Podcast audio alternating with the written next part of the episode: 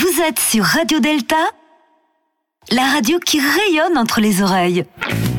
From somewhere in Paris City, in direct live with audience, it's Un Deux Trois Soleil. Tonight with your host, Philippe Benemou, Miss Viviane Bensoussan, History Man Jean-Laurent Turbet, Doc Marie-Pascal Schler, Ghosty Boy Patrick Vidal, The Mistress Marie-Françoise Blanchet, The Pilgrim Jean-François Dossard, Daniel Final Cut Cobra, Question Yann, and the great producer Gilles Le Technique. And now, here it is, Un, Deux, Trois, Soleil. Bonsoir à tous, bonsoir, vous êtes bien sur Radio Delta en direct dans l'émission 1, 2, 3 Soleil. Radio Delta, c'est la radio qui rayonne entre les oreilles. Radio Delta, c'est une radio libre, indépendante de toute obédience maçonnique, faite par des bénévoles, une radio web à retrouver sur d'autres sites, radiodelta.fr pour une écoute en direct ou réécouter en podcast. Alors je précise que sur Radio Delta, nos émissions sont accessibles gratuitement. Et oui, ça existe encore la gratuité et sans abonnement. Alors avant d'avoir débuté l'émission de ce soir, je précise toujours, toutes les émissions, je précise que les personnes qui parlent dans ce micro ne représentent qu'eux-mêmes et pas leur obédience, et que l'appartenance maçonnique n'est pas requise pour participer aux émissions. Mais ce soir, c'est une émission un peu particulière, puisqu'on va parler des politiques étrangères des différentes obédiences françaises, même si le terme politique étrangère est peut-être un peu fort, on va voir ça ensemble. Et pour cette émission, ben, j'ai demandé à des représentants des grandes obédiences françaises de participer et de parler non pas en leur nom propre mais au nom de leur obédience. Donc toutes les personnes qui sont invitées ce soir et que je vous présenterai dans un instant sont représentants de leur obédience et ont reçu en principe l'aval de leur grand maître ou de leur grande maîtresse. C'est important de le préciser puisque comme ça on est sûr que c'est la parole de l'obédience, sauf erreur. Bon. Alors ce soir à 20h en direct de nos studios toujours parisiens et toujours éphémères, eh bien ce soir à mes côtés nos chroniqueurs. Alors Marie-Françoise Blanchet, je vais dire à mes côtés, ben non parce qu'elle n'est pas arrivée Marie-Françoise parce que elle a préféré la traîtresse d'assister à l'inauguration de l'exposition sur les rites égyptiens au musée de la franc-maçonnerie rue Cadet. Alors j'étais moi-même invité mais bon je pouvais pas même pas aller voilà. Donc Marie-Françoise nous rejoindra à 21h et nous parlera dans sa chronique de la richesse de tous les rites maçonniques qui existent de par le monde. Nous avons également Igor qui est juste à côté de moi. Igor, je ne vois pas Igor, mais si, il est là Igor. Bonsoir Igor. Bonsoir. Igor, vous allez nous parler d'une chronique, vous allez nous raconter, nous lire une chronique qui s'appelle « Lire le monde à travers les yeux des autres ». Exactement. C'est joli ça, hein, comme titre. De l'art de la table et de l'art culinaire dans les affaires en plus, comment super. Manger permet de regarder. Voilà. Très bien. Et alors enfin, Alex, notre chroniqueur, vous reviendrez vous sur cet été parce que je crois que cet été a été particulier. C'est oui, un été particulier. Bonsoir à tous. Et oui, l'été a été particulier. Il a été très fatigant, paradoxalement. Voilà. Fatigant. Oui, fatigant. Bon. Eh ben on verra ça tout à l'heure. Et donc, comme c'est notre émission de rentrée, on va revenir un petit peu sur l'été qu'on a passé. Et quel été, mes amis ? Quel été. C'est vrai. Quel été. Enfin, toujours fidèle aux manettes et autres potentiomètres, Gilles à la technique. Bonsoir Gilles. Bonsoir. Vous avez une bien belle chemise Gilles ce soir. Tout à fait, c'est un cadeau que m'a fait un certain Philippe Benemou tout à l'heure pour mon anniversaire, pour mes 25 ans. Et enfin Mitch, notre ami Mitch, qui a débranché son sexe électrique, quitté sa Provence ensoleillée pour monter à la capitale. Mitch qui nous régale sur 1, 2, 3 Soleil à 21h précise et vous allez l'écouter ce soir avec sa petite histoire. Et ce soir, ça sera quoi la petite histoire de Mitch ? À l'attaque. À l'attaque, c'est bien après l'été ça, à l'attaque. Et puis, Mitch, vous avez également une émission, une réflexion sonore qui s'appelle Le Poste Zéro. Le Poste Zéro. Ce mois-ci, nous aurons une émission spéciale puisque notre émission aura lieu le 15 octobre, la veille de l'assassinat de Samuel Paty. Très bien. Eh ben, on a hâte d'écouter votre émission. Donc, c'est à écouter en podcast sur le site de Radio Delta, comme d'habitude. Et en direct, le 3e vendredi. Alors, ce soir, c'est une émission, je veux dire, exceptionnelle. C'est une émission exceptionnelle parce que je crois, à ma connaissance, qu'il n'y a jamais eu autour d'une table la plupart des obédiences. Toutes les obédiences ne sont pas représentées, mais la plupart des obédiences françaises autour d'une table pour échanger autour de politique étrangère. Je crois que c'est une première, donc on est très fiers de réaliser cette émission et très fiers de vous accueillir sur cette émission. Et donc on va se poser la question de la présence des obédiences françaises à l'étranger. Et cette question, nous allons les poser aux représentants que vous êtes autour de cette table. Et en fait, cette question, chaque franc-maçonne et chaque franc-maçon se la pose un jour.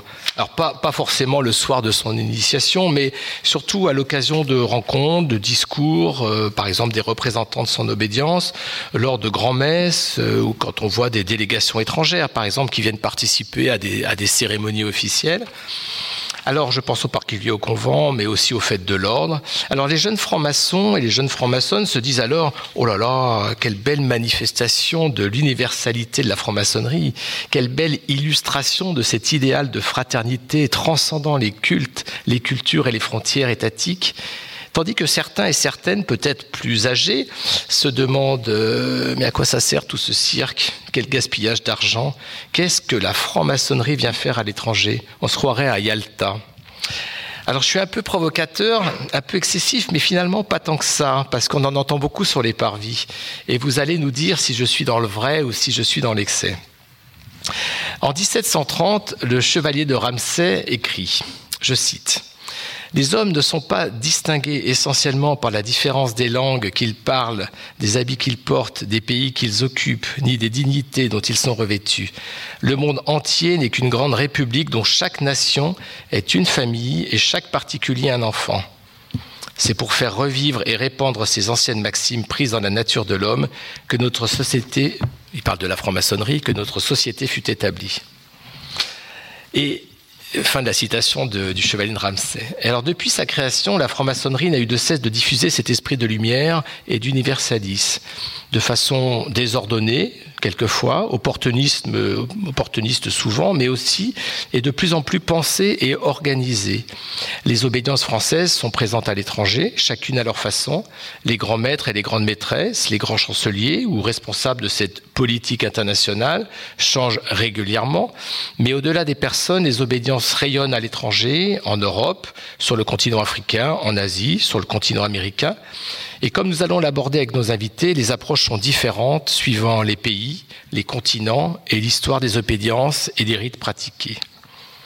Mais revenons à nos sœurs et nos frères. Que peut-on entendre sur les parvis ? Des questions qu'ils se posent et auxquelles nous devrons apporter des réponses. Mais pourquoi aller monter des loges à l'étranger alors qu'il en manque en France et en particulier en région ?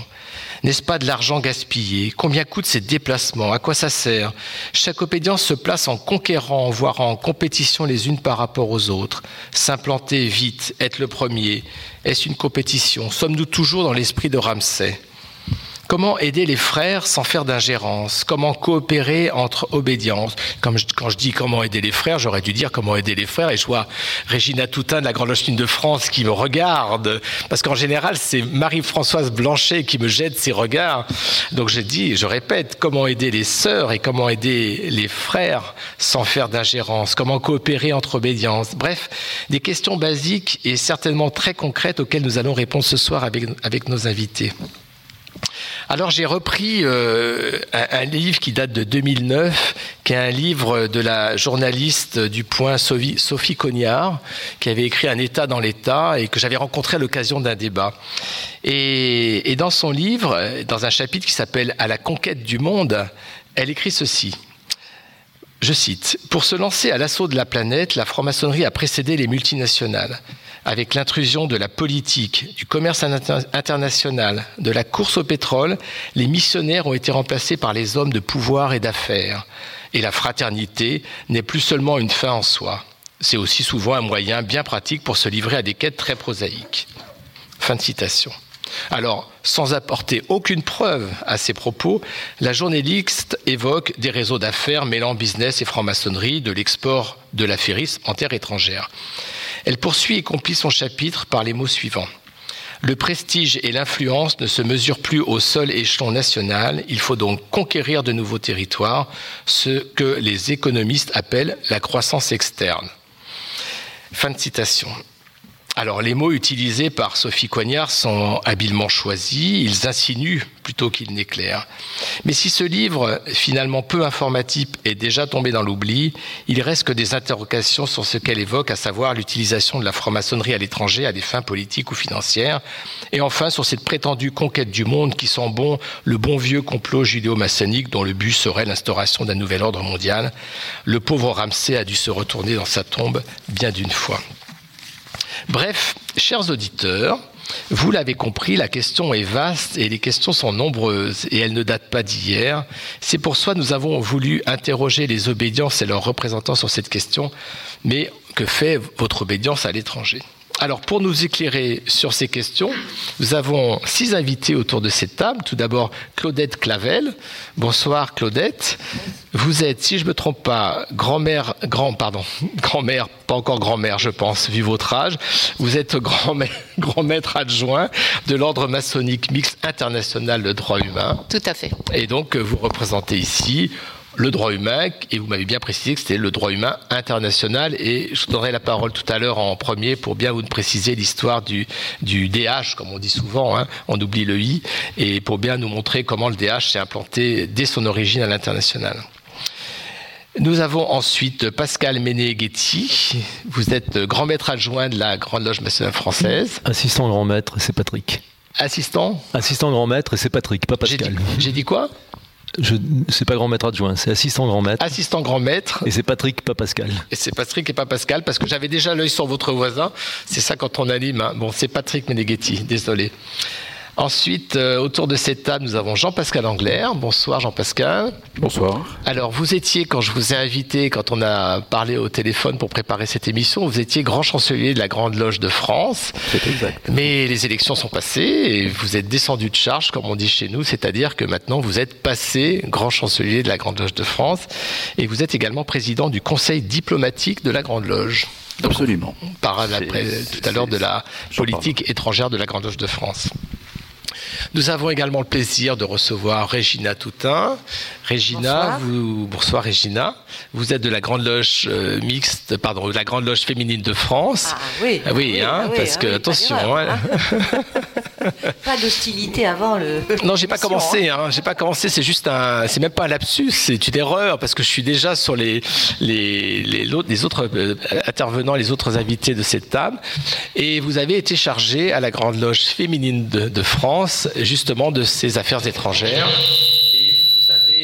Participer à un certain nombre de colloques, dont un colloque sur le droit des femmes à l'international et comment la Grande Loge Féminine de France s'investit pour aider certains pays, vous allez nous en dire plus certainement, pour améliorer la situation de la femme dans certains pays.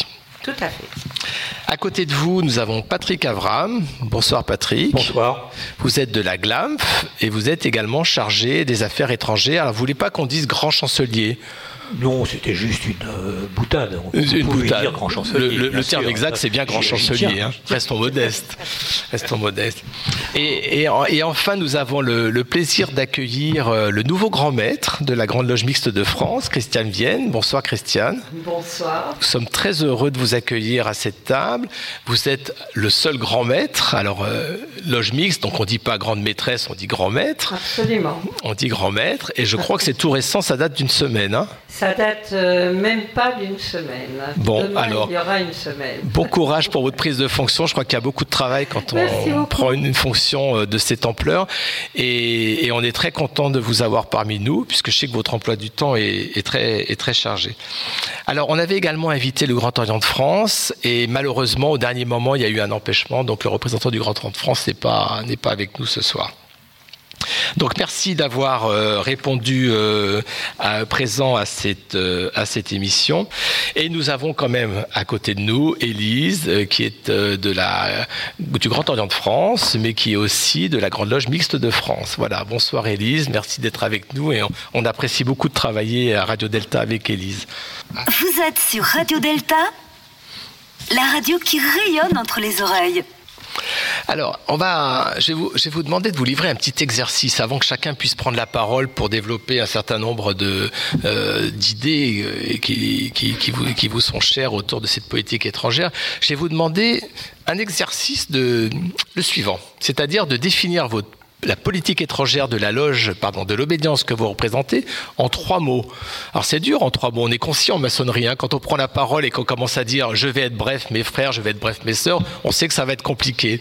Donc là je vais vous demander l'exercice, quels sont les 3 mots qui pour vous représentent le mieux, évidemment c'est en termes de précision, c'est pas toujours facile, mais qui représentent mieux l'esprit de la politique étrangère de votre obédience.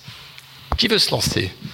Claudette, pour le DH. Oui, pour le DH, je dirais adogmatisme, libéralisme et mixité. Merci. Qui poursuit? Christiane, pour la Grande Loge Mixte de France. Merci. Je dirais coopération, respect et solidarité. Merci Christiane. Régina Toutain, pour la Grande Loge Féminine de France. Organisée, féministe et libertaire. Libertaire, très bien. Messieurs, Jean-Pascal pour la Grande Loge de France. Alors, je vais me lancer, hein, mais j'avais plus que 3 mots. Hein, mais c'est ça la difficulté. Hein. Alors, on va dire... les mots d'après viendront, hein, il n'y a pas de problème. Dynamisme, bienveillance et pérennisation. Merci Jean-Pascal. Peut-être pas... J'ai 2 Patrick, alors si je dis Patrick, donc Patrick de la Glamf ou Patrick de la GLNF? Allez, Patrick de la Glamf. Je vais continuer. Désolé, ça va faire plus de 3 mots, mais il n'y a que 3 idées. Coopération, échange et respect des souverainetés. Oui, voilà, donc c'est 3 mots, 3 expressions. Répétons. Coopération, échange et respect des souverainetés. Respect des libertés. Patrick Méneghetti pour la Grande Loge Nationale Française. Alors je dirais régularité, tradition spirituelle et reconnaissance. Merci Patrick. Vous êtes sur Radio Delta, la radio qui rayonne entre les oreilles. Alors avant de donner la parole aux invités, on va faire un petit pas de côté en donnant la parole à notre frère Igor pour sa chronique sur lire le monde dans les yeux des autres. Igor, vous avez la parole.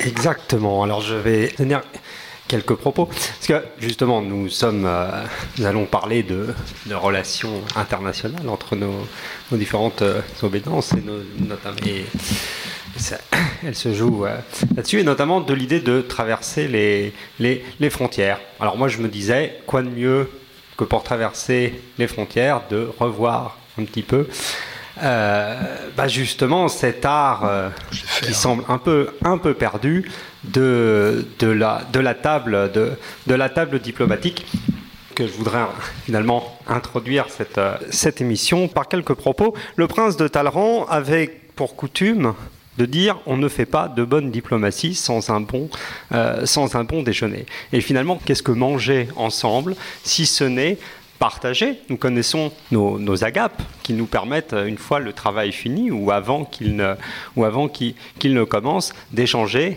de manière assez sympathique entre nous.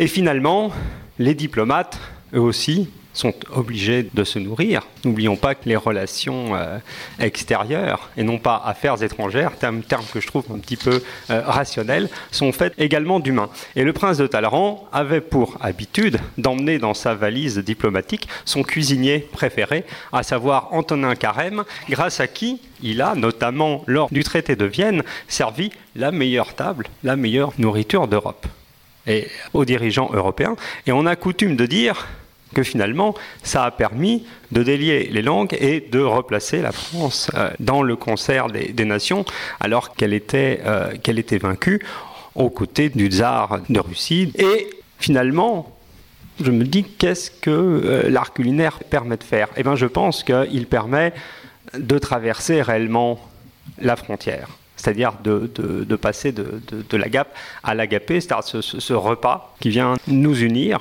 et justement d'aller comprendre la culture de l'autre, de se nourrir de l'autre et finalement de partager ce repas ensemble. Parce qu'il me semble que dans les relations internationales actuelles, on a énormément de mal à interpréter ce que dit l'autre, parce que c'est extrêmement difficile de lire le monde avec ses yeux. Et donc je pense, ou en tout cas je me dis, qu'en commençant finalement à manger ensemble, à savoir quel est le plat national du pays dans lequel on vient, on traverse plus facilement les frontières. C'était un petit peu ça, parce que si on ne met pas les lunettes de l'autre pour comprendre sa manière de penser, on finit par lire sa position ou ses propos avec ses propres préjugés.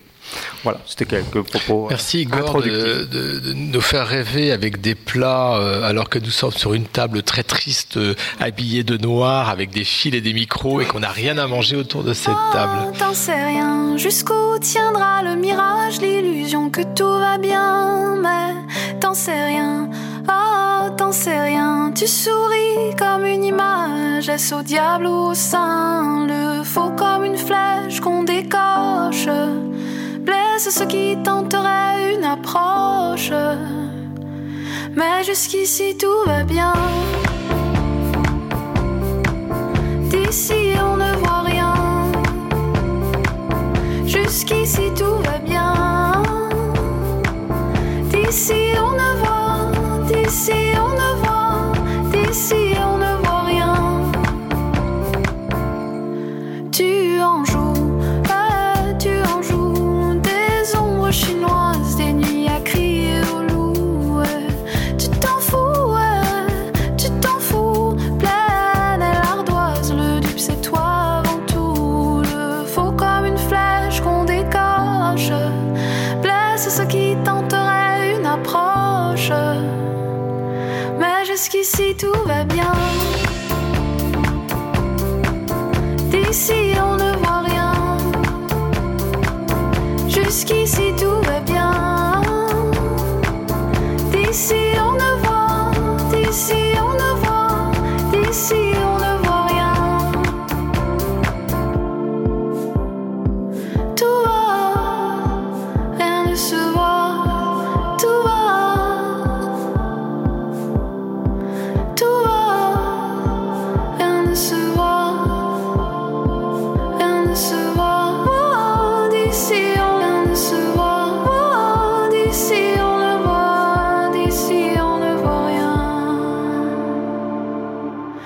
Jusqu'ici tout va bien, d'ici on ne voit rien. Jusqu'ici tout va bien, d'ici on ne voit, d'ici on ne voit, d'ici on ne voit rien. D'ici on ne voit rien. Jusqu'ici tout va bien, d'ici on ne voit. Alors, on revient sur Radio Delta, 1, 2, 3 Soleil, sur notre émission sur les politiques étrangères des différentes obédiences françaises. Et on va commencer par Claudette Clavel du DH, du Droit Humain International, puisque quand on a préparé l'émission ensemble par téléphone, vous m'avez dit, attention, nous, on est un peu particulier, parce que le DH, désacralisation à la fin du 19e siècle, était déjà international. Oui, bonsoir à tous. Effectivement, dès 1893, quand notre ordre s'est créé, il s'est créé mixte et international. C'est-à-dire qu'on a eu tout de suite des loges en France, mais aussi en Suisse, aux États-Unis, aux Pays-Bas, en Belgique. Donc notre vocation en tant qu'ordre maçonnique mixte et international, le droit humain actuellement, c'est le développement à l'international. Et ça, c'était déjà dans l'esprit de Maria de Rheim et de Georges Martin. Pas trop de Maria de Rheim, parce que la pauvre est morte à peine un an après la création, mais de Georges Martin et des suivants. Donc c'est la vocation, et actuellement, nous sommes présents dans 65 pays, avec des structures différentes, des grosses structures qu'on appelle des fédérations. Nous avons 25 fédérations sur toute la Terre, et dont la Fédération française, qui est une obédience française, mais qui ne s'occupe pas de l'international. L'international est le rôle de l'ordre mixte international du droit humain et du Suprême Conseil. Donc à la tête du Suprême Conseil, il y a à la tête du Suprême Conseil, nous avons un grand maître adjoint, et le Suprême Conseil est représenté par des membres de toutes des membres étrangers. Nous sommes 49 actuellement. Et bon, la France, bien sûr, qui est la plus grosse obédience, a plus de représentants que la Colombie ou que l'Australie ou que l'Afrique du Sud ou que Madagascar, qui ont un représentant. Mais nous nous réunissons 3 fois par an, c'est notre semaine, cette semaine, qui est fort chargée, en suprême conseil, et nous faisons le point sur tous les problèmes qui se posent dans tous les pays. Et alors, comment ça, il y a des pays où le DH n'est pas représenté?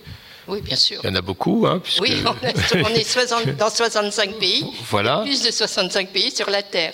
Donc, est-ce qu'il y a un développement qui est pensé, organisé, pour finalement implanter le DH dans différents pays ? Tout à fait, tout à fait. Donc, en dehors des grosses fédérations, enfin des fédérations qui sont autonomes, nous avons des fédérations pionnières un peu moins grandes, et puis, dans des pays, nous avons ce qu'on appelle des loges pionnières, et qui sont chargées de se développer.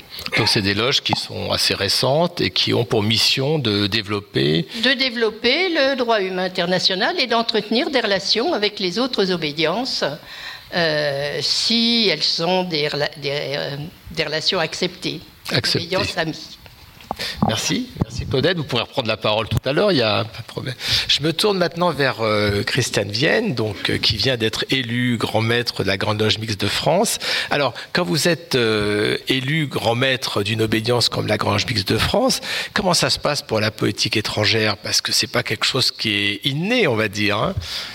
Non, je dirais ça se passe de la manière la plus naturelle qui soit. En ce qui me concerne, j'étais...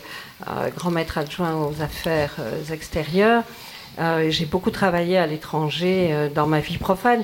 Maintenant, je dirais que nous ne nous sommes pas donné une vocation de nous répandre à l'étranger. Absolument pas. Nous soutenons des projets de création d'obédience à l'étranger dans la mesure où ils sont mixtes. Et en ce qui nous concerne, la mixité, c'est tout d'abord c'est notre ADN, mais nous sommes quasi à la parité parfaite, c'est-à-dire que nous avons chez nous il y a 48% d'hommes et 52% de femmes, et donc la mixité que l'on va pratiquer, c'est une mixité qui entraîne des relations très très égalitaires. Et c'est ce type de maçonnerie-là que nous voulons soutenir à l'étranger. Donc nous avons davantage une politique qui est une politique. Nous répondons aux demandes. Donc nous avons soutenu la création d'une grande loge mixte au Liban, récemment d'une grande loge mixte au Maroc, mais nous avons avec eux un rapport qui est un rapport, je dirais, de parrain-marraine, et ils vivent leur vie et nous n'intervenons pas dans leur vie, en aucune manière. Donc nous n'avons pas de structure organisationnelle où nous nous retrouvons. Sur un autre volet, nous participons, nous avons 2 loges, donc c'est très très très modeste, une au Luxembourg et une en Suisse, qui répondent là aussi à des demandes. Un groupe de personnes s'installe et souhaite intégrer notre obédience, nous les accompagnons. Et troisième volet, dont on parle peu parce qu'il est incontestablement, il a des difficultés à exister, nous participons des grandes organisations maçonniques internationales. C'est une dimension aussi de la politique de toutes les obédiences. Donc il y a le Clipsas dont on sait, ce n'est pas un grand secret, qu'il est en difficulté. L'Alliance maçonnique européenne a été malheureusement muette pendant toute cette crise. Donc parfois on aimerait entendre davantage ces grandes organisations internationales et qu'elles soient ce qu'elles devraient être, c'est-à-dire des espaces de dialogue entre nous. Pour le moment, je dirais qu'il y a une espèce de panne de cette franc-maçonnerie des organisations internationales. Voilà. Merci Christiane. Dans l'à peu près dictionnaire de la franc-maçonnerie que j'ai eu le plaisir de réaliser avec Jean-Laurent Turbet, au chapitre Clipsas, on avait écrit « Agence de voyage dont personne ne sait plus très bien à quoi correspond l'acronyme ». Mais c'est un peu cynique. Oui, c'est complètement cynique. C'est non, tout à fait. Mais c'est en même temps un peu triste de se dire que nous sommes tous autour de la table des grands défenseurs, je le pense, de la franc-maçonnerie internationale, et que nous n'arrivons pas à susciter des organisations internationales qui aient ce contenu. C'est un peu chacun chez soi, sans que l'on puisse trouver cet espace. Donc, je plaide pour qu'il y ait une espèce d'ONU qui ne serait pas un machin, comme le disait le général, mais qui fonctionne pour de vrai. Voilà. Bon, je pense qu'on reviendra sur cet aspect à la deuxième partie d'émission que j'ai intitulé coopération ou compétition, parce que c'est ça l'idée, hein. Je pense que c'est ça l'idée que vous voulez exprimer. Qui souhaite prendre la parole ensuite? Donc, c'est le grand silence qui suit les batailles. Patrick Avram pour la GLAMF. Alors, déjà, juste une petite précision. Le terme GLAMF est un peu difficile à prononcer et à assimiler. Nous sommes la Grande Loge de l'Alliance Maçonnique Française, et pour faire court, nous avons l'habitude entre nous de nous appeler l'Alliance. Donc vous êtes les bienvenus. Très bien. Voilà.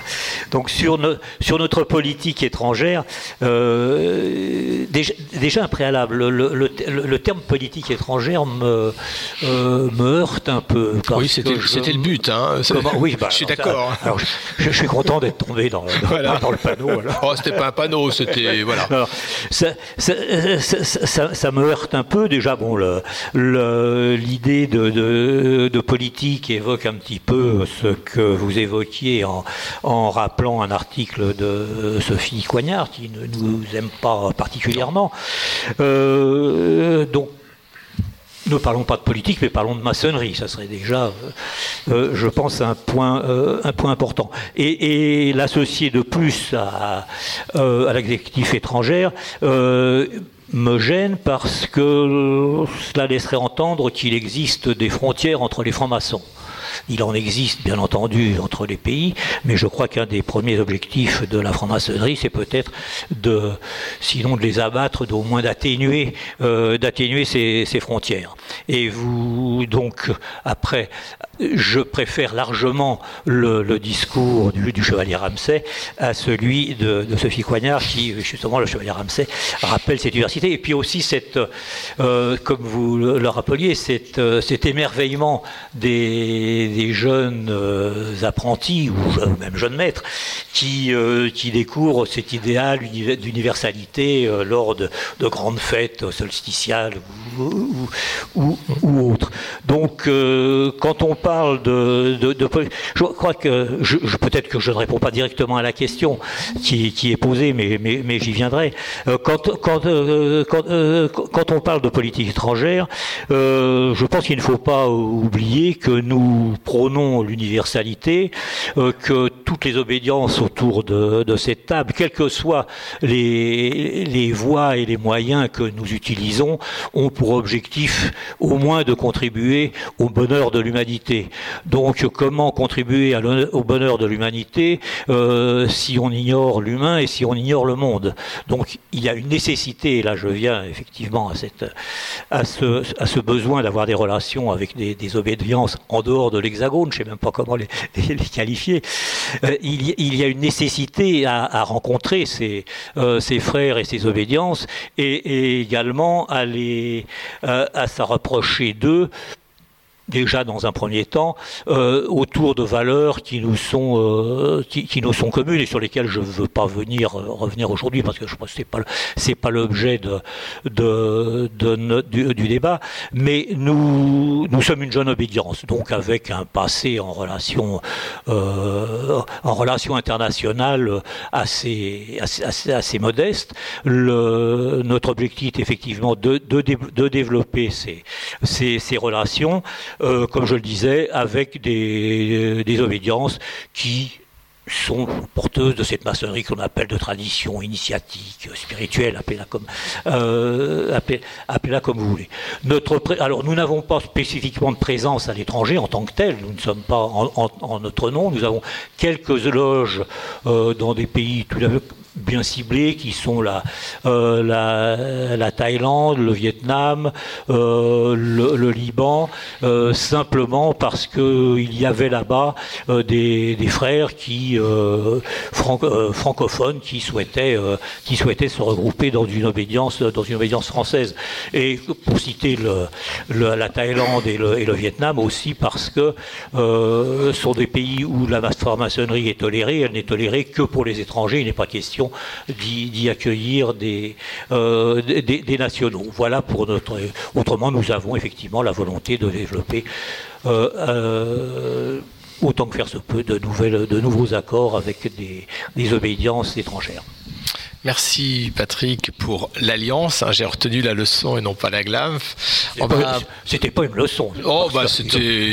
Personne ne le sait, il fallait que je le précise. Merci, et c'est toujours difficile de s'y retrouver, en particulier si on est profane, dans tous les acronymes maçonniques des loges, des obédiences, puis même des loges, et des rites aussi, sachant que vous êtes ici représentant de 6 obédiences, et je crois qu'il y en a nettement plus, en tout cas en France.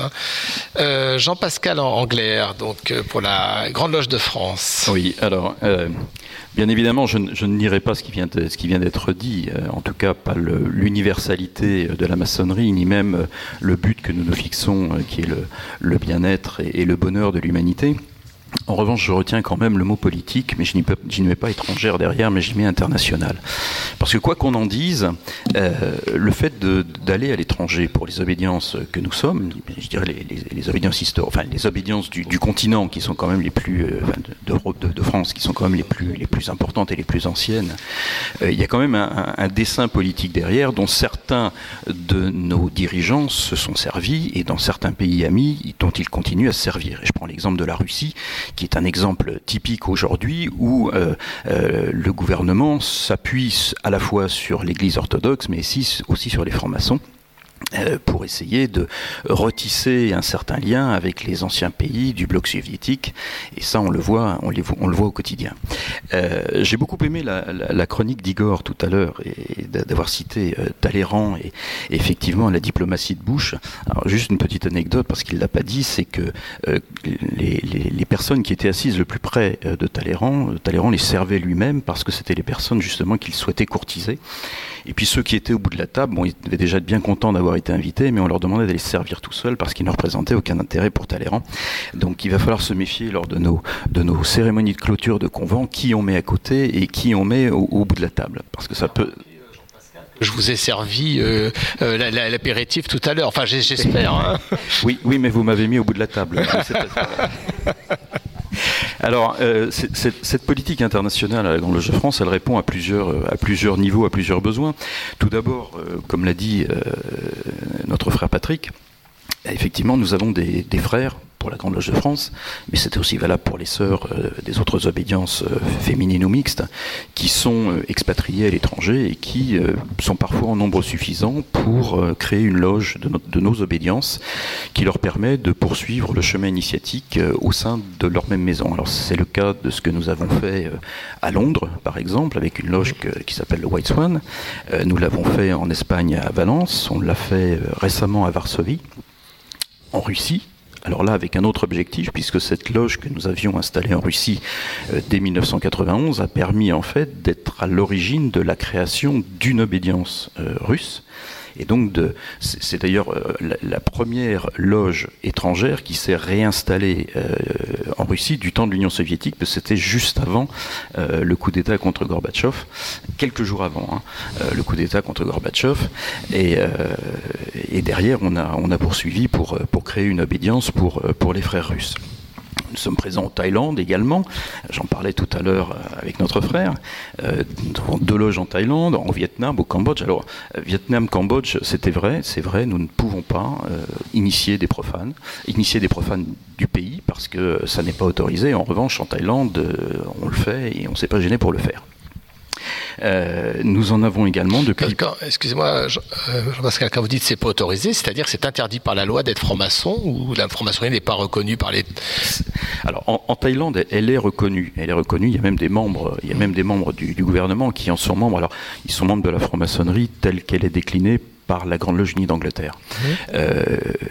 En revanche, au Vietnam et au Cambodge, il nous a bien été spécifié, lorsque nous avons souhaité nous installer là-bas, que c'était sous quelques conditions, à savoir de ne jamais parler de politique, de ne jamais contester ni décrier le Parti communiste, ni d'essayer d'initier des profanes des locaux.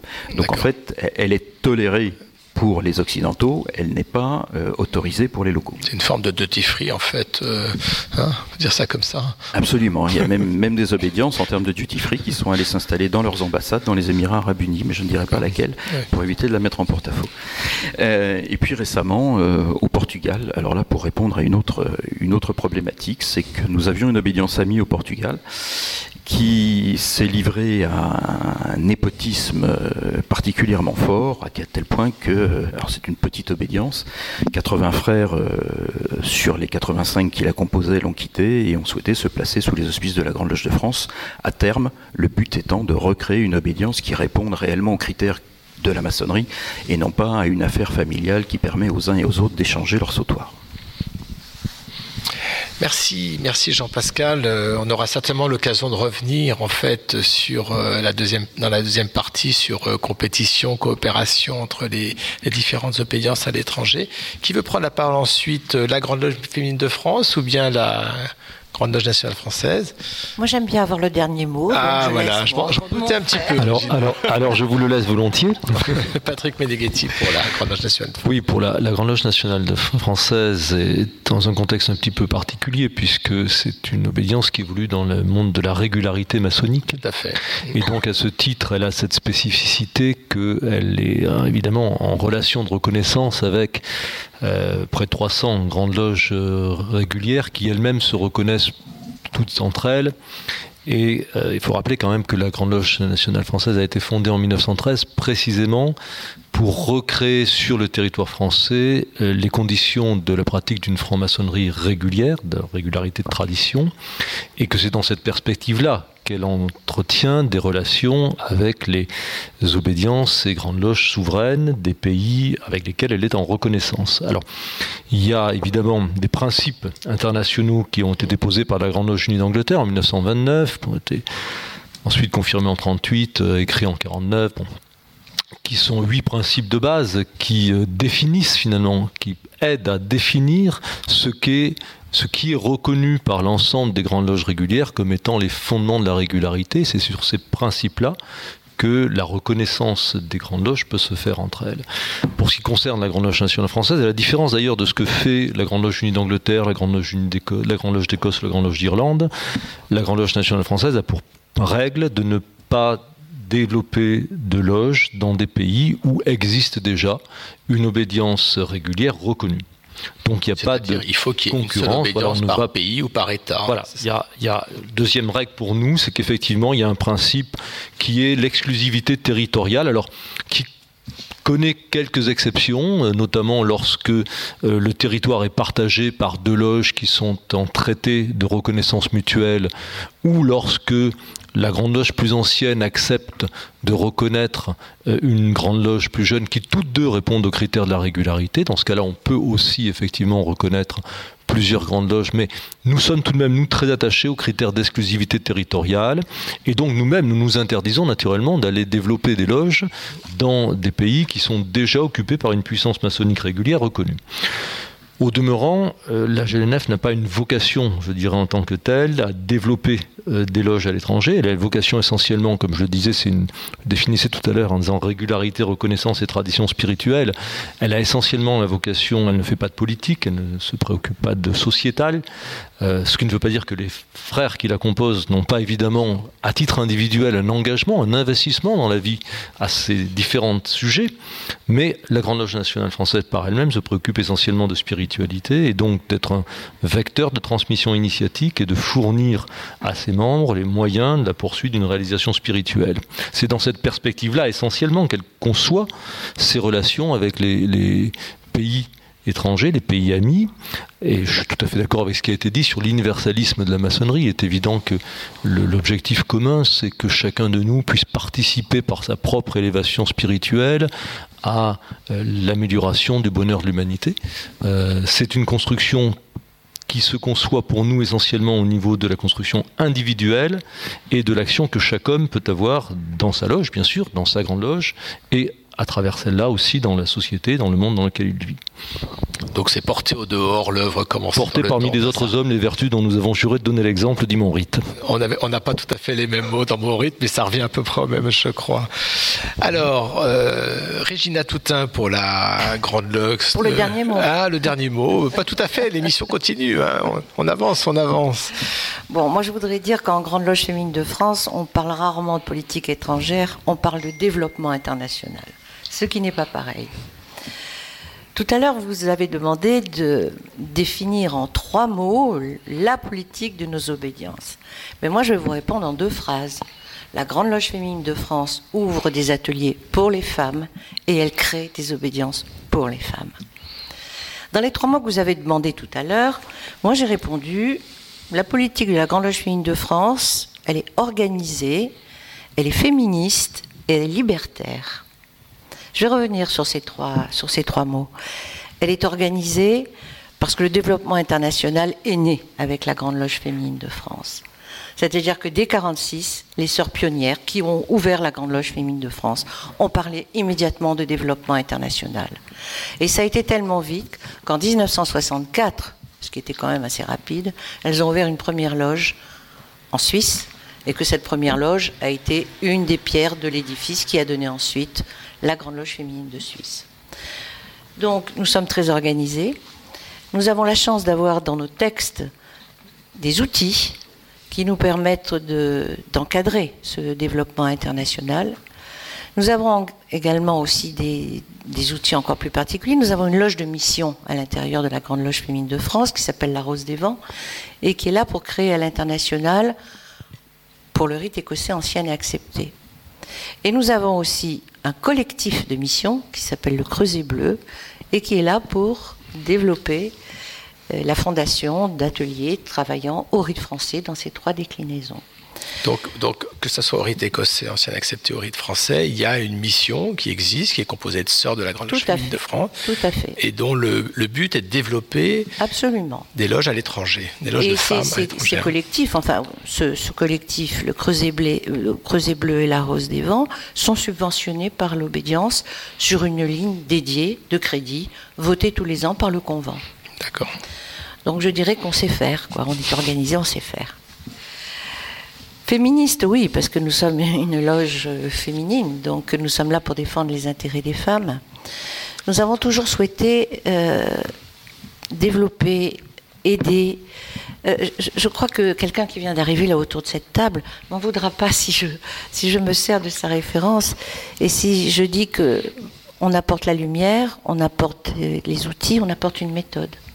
Ça, alors la personne, on peut la citer, c'est Marie-Françoise Blanchet, hein, voilà. Ancienne grande maîtresse de la Grande Loge Féminine de France, qui vient de nous rejoindre après être passée par le musée de la franc-maçonnerie de la rue Cadet. Bien. Merci Marie-Françoise. Vous pouvez poursuivre, Gina. Voilà, donc c'est dans cet esprit, si vous voulez, qu'on a tout de suite travaillé et qu'on a commencé à travailler en Europe, puisque finalement toutes les grandes loges féminines d'Europe sont issues de la Grande Loge Féminine de France, à l'exception de la Grande Loge d'Allemagne, de la Grande Loge Féminine d'Italie et de la Grande Loge Féminine de Turquie, les 2 dernières néanmoins ayant recueilli leur patente de la Grande Loge Féminine de France. Donc nous sommes très très attachés à ces obédiences qui sont nos filles. Et d'ailleurs, je dirais de façon anecdotique que parfois nous avons des relations incestueuses. Parce que quand nous avons créé la Grande Loge Féminine traditionnelle de Roumanie, Pontus Uxinus, nous nous sommes mariés avec une de nos petites filles. Puisque nous avons travaillé en liaison avec la Grande Loge Féminine de Suisse. Donc voilà, la mère, la grand-mère, la petite fille, bon, c'était formidable. Ce n'est qu'une grande famille maintenant. Nous sommes regroupés, toutes ces loges féminines européennes sont regroupées dans une instance que nous avons créée également, qui s'appelle le CLIMAF, le Comité de liaison internationale de la maçonnerie féminine. Alors ce CLIMAF pendant longtemps a été purement européen, il vient de s'ouvrir récemment, il vient de s'ouvrir par l'admission de 2 obédiences que nous avons eu le bonheur de créer très récemment en Afrique, qui est la Grande Loge Féminine du Cameroun et la Grande Loge Féminine du Bénin. Nous avons aussi eu le bonheur de créer la Grande Loge Féminine de Bulgarie, qui elle aussi vient d'accéder au CLIMAF, ce qui donne un ton tout à fait particulier maintenant au fonctionnement de nos institutions maçonniques féminines européennes. Quand j'ai dit que nous étions libertaires, ce que je voulais dire, c'est que la Grande Loge Féminine de France n'ouvre pas de succursale à l'étranger. On n'est plus à la période des comptoirs de l'Inde. On fait simplement confiance aux femmes que nous formons, de façon parfois assez rude, parce que je dois dire que l'éducation à l'international est parfois beaucoup plus sévère qu'elle ne l'est dans nos ateliers en France. Il n'y a pas de laisser-aller, on ne badine pas. C'est pas qu'on badine pas avec l'amour, on badine pas avec le rituel. Donc nos sœurs sont parfaitement formées. Et quand nous leur donnons la possibilité d'éclore, de partir, quand nous leur donnons la liberté, elles sont très bien formées et elles savent très bien comment agir. Actuellement, nous avons 25 loges à l'étranger. Nous sommes répartis au Maroc, la Côte d'Ivoire, le Sénégal, le Togo, le Congo, le Gabon, le Liban, Israël, la Hongrie, la Pologne, la Russie, la Lettonie, la Serbie et la Croatie. Et nous allons avoir le bonheur l'année prochaine de créer la Grande Loge Féminine de Serbie. Voilà, on a un spectre assez large. Nous n'allons pas forcément... nous n'avons pas eu d'expérience très heureuse quand nous avons voulu traverser l'Atlantique, essayer de nous implanter à Haïti, voire à New York. Ce sont des expériences qui ne nous ont pas réussi. Donc nous sommes revenus, vers nos chères études. Et nous avons continué ce développement international que nous axons maintenant de plus en plus vers les pays des Balkans. Parce que nous pensons que la politique féminine, pour les Balkans, pour les obédiences maçonniques qui travaillent dans les Balkans, ce sera un bonheur et ce sera une opportunité. Voilà. Merci Régina. On va... Les chroniques. Ah bah c'est à vous Alex. Vous êtes revenu de ce bel été. Alors quel bel été, n'est-ce pas ? Quel bel été surtout. Est-ce qu'il y a eu un été en fait ? Est-ce qu'il y a eu une coupure estivale ? En tout cas, moi, j'en ai pas eu l'impression. C'est la rentrée, c'est la reprise, c'est l'arrivée de l'automne déjà, malgré une météo qui était aujourd'hui merveilleuse, mais on est en automne les amis, et le temps de reprendre son cartable, ses stylos, ses cahiers, d'avoir pris un agenda pour noter les prochains rendez-vous dans 2-3 soleils. On n'a pas oublié de repartir pour une nouvelle année. C'est la reprise, mais moi, je sais pas vous, mais en tout cas, j'ai eu l'impression de ne pas avoir eu le temps de me reposer, moi, cet été. J'ai l'impression que la saison, particulièrement active et chargée d'actualités, toutes plus angoissantes les unes que les autres, mais également très intéressantes, finalement, si on regarde au fond des choses. Si l'on refaisait une revue de presse, que je vais vous épargner ici, mais on pourrait se dire que toutes les problématiques mondiales ont pu s'exprimer en 2 mois et faire rendre compte à l'humanité des catastrophes auxquelles elle peut faire face, que ce soit des catastrophes climatiques, politiques et que sais-je, économiques, et à quel point les contextes géopolitiques également sont changeants et peuvent être très rapides. Alors que j'essayais de prendre un verre en terrasse, essayer d'être tranquille un petit peu pendant ce mois de juillet et août, en dégainant au plus vite possible, plus vite que mon ombre, mon passe sanitaire, entre 2 averses estivales, et souvent en allant aux tenues d'été de la Grande Loge de France, dans un semblant de repos et d'oisiveté. Bienvenue en cette saison où Paris se vide d'une partie de sa population pour sembler, en apparence seulement, un peu plus calme et apaisé, les incendies d'abord en Europe puis en France m'ont fait vite sortir de mes rêveries et de mes lectures d'été pour m'apercevoir à quel point la crise climatique pouvait se concrétiser à la faveur de la quiétude de la période estivale, tant par l'eau que par le feu. Car la page des incendies à peine tournée, ce fut celle des inondations. Et pas n'importe où, en Allemagne, dans ces endroits, dans ces zones où l'on a moins l'impression d'en être habitué. Et c'est peut-être là la problématique, c'est le fait que l'on peut s'habituer à ce que régulièrement il y ait des inondations, notamment dans le sud, mais n'importe où ailleurs dans le monde. Au plein milieu de l'été, comme l'année dernière, comme l'année précédente, comme je le crains malheureusement de plus en plus dans les années à venir, les soubresauts climatiques nous rappelaient l'un des principaux enjeux des décennies à venir. Alors, on regarde autour de soi, on essaye de ranger son téléphone, de détourner le regard des kiosques lorsqu'on se balade à Paris, mais c'est compliqué tant l'actualité est littéralement brûlante. Je passe évidemment tous les débats sur les polémiques autour du pass sanitaire, mis en place lui aussi au cœur de l'été à la mi-juillet dans un discours du président qui, annonçant de bonnes nouvelles, resserrait la vis en même temps sur certaines libertés, prenait des mesures afin de continuer à endiguer la pandémie dans la lignée des annonces de mars 2020. En ayant l'impression, en l'écoutant, de ne jamais en sortir de ces mesures pour endiguer la pandémie. Et justement, malgré la coupure estivale, une partie des Français est sortie, elle, dans la rue pour clamer sa colère contre le pouvoir, rappelant les heures les plus tendues des manifestations des Gilets jaunes, comme si on était revenu presque 3 ans auparavant. L'actualité à ce moment-là était du réchauffé. Et en parlant de réchauffer, c'est dans la solitude d'un week-end du 15 août qu'une actualité tout aussi brûlante a fait la une des médias nationaux et internationaux, la prise de Kaboul par les talibans, la déroute des États-Unis et du monde occidental. Une opération qui, après 20 ans d'un conflit qui semblait interminable, remet l'Afghanistan dans la situation où on l'avait trouvée en 2001. Enfin presque. Les talibans ont fait des promesses de gouvernement dit inclusif. Ils ont bien été coachés en communication. Mais la fin du mois d'août nous a replongé 20 ans en arrière avec un amer sentiment de gâchis. Et en termes de retour en arrière, petite parenthèse, brève parenthèse, mais retour en arrière malgré tout, il ne manquait plus qu'un séisme en Haïti, qui lui a rappelé celui de 2010 et les conséquences humanitaires qui vont avec et dont on voit encore dans l'actualité aujourd'hui aux États-Unis, notamment à la frontière avec le Texas. Pour terminer, l'été qui dure saisonnellement parlant, en tout cas jusqu'au 21-22 septembre, c'est dans le futur qu'on a été lancé ces derniers jours, avec la crise dite des sous-marins entre la France, les États-Unis et l'Australie. Elle représente la mise en place dans l'opinion publique des nouveaux enjeux stratégiques tournés cette fois dans le vaste zone Indo-Pacifique, avec une démonstration particulière des États-Unis de sa volonté de se tourner vers la Chine et les enjeux asiatiques en délaissant, comme j'en parlais juste avant, le Moyen-Orient après 20 ans, comme il l'a fait fin août, 20 ans quasi jour pour jour après le 11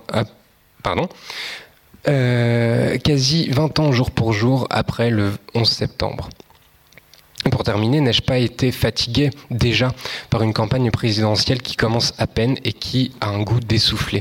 Tout le monde veut y aller et en même temps, personne ne veut y aller.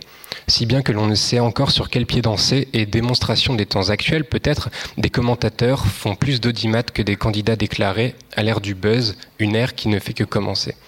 L'année s'annonce-t-elle alors aussi fatigante que l'été qu'on vient de passer ? Chaque jour qui passe nous démontre l'impérieuse nécessité de ne pas baisser la garde, d'être toujours vigilants sur le monde qui nous entoure, qui peut changer du tout au tout en un temps éclair.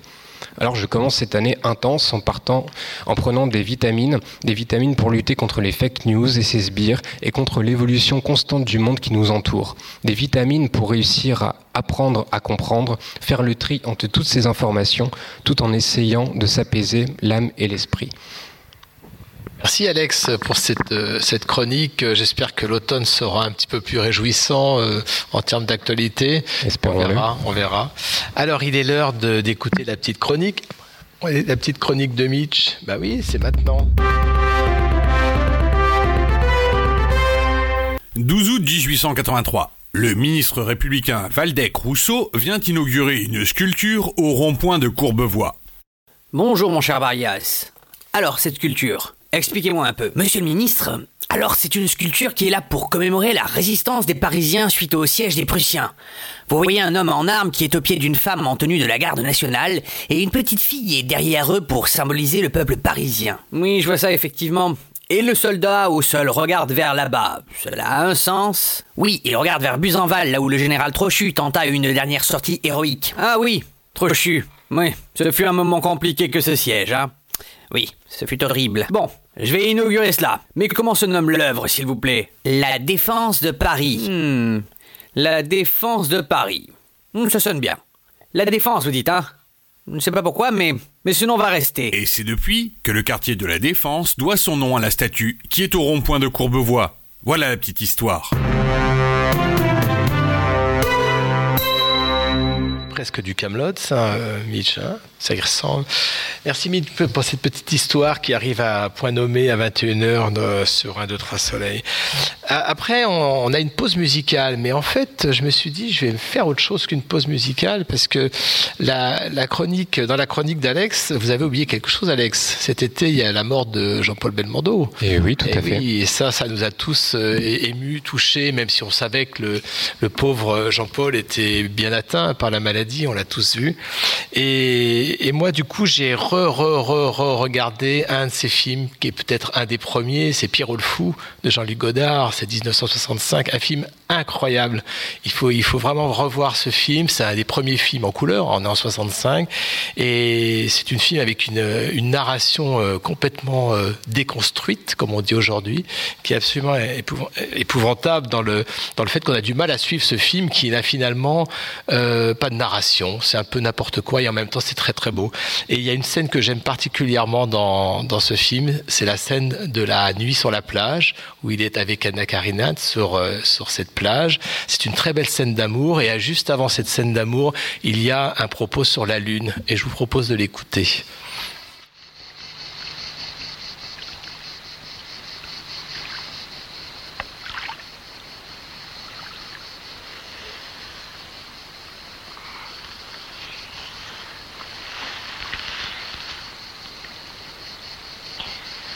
On la voit bien, la lune. Je vois rien de spécial. Si. Moi, je vois un type. C'est peut-être Leonov ou cet Américain, là, White. Oui, je le vois aussi. Mais c'est ni un Popov, ni un neveu de l'oncle Sam. Je vais te dire qui c'est. Qui c'est? C'est le seul habitant de la lune. Tu sais ce qu'il est en train de faire? Il est en train de se barrer à toute vitesse. Pourquoi? Regarde. Pourquoi? Parce qu'il en a marre. Quand il a vu débarquer Léonov, il était heureux. Tu parles? Enfin, quelqu'un à qui parler. Depuis des éternités qu'il était le seul habitant de la Lune. Mais Léonov a essayé de lui faire entrer de force les œuvres complètes de Lénine dans la tête. Alors dès que White a débarqué à son tour, il s'est réfugié chez l'Américain.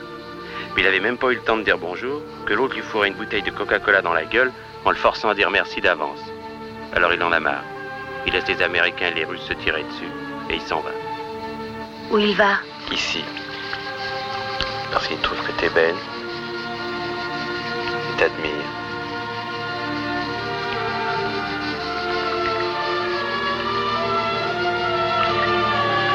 Je trouve que tes jambes et ta poitrine sont émouvantes.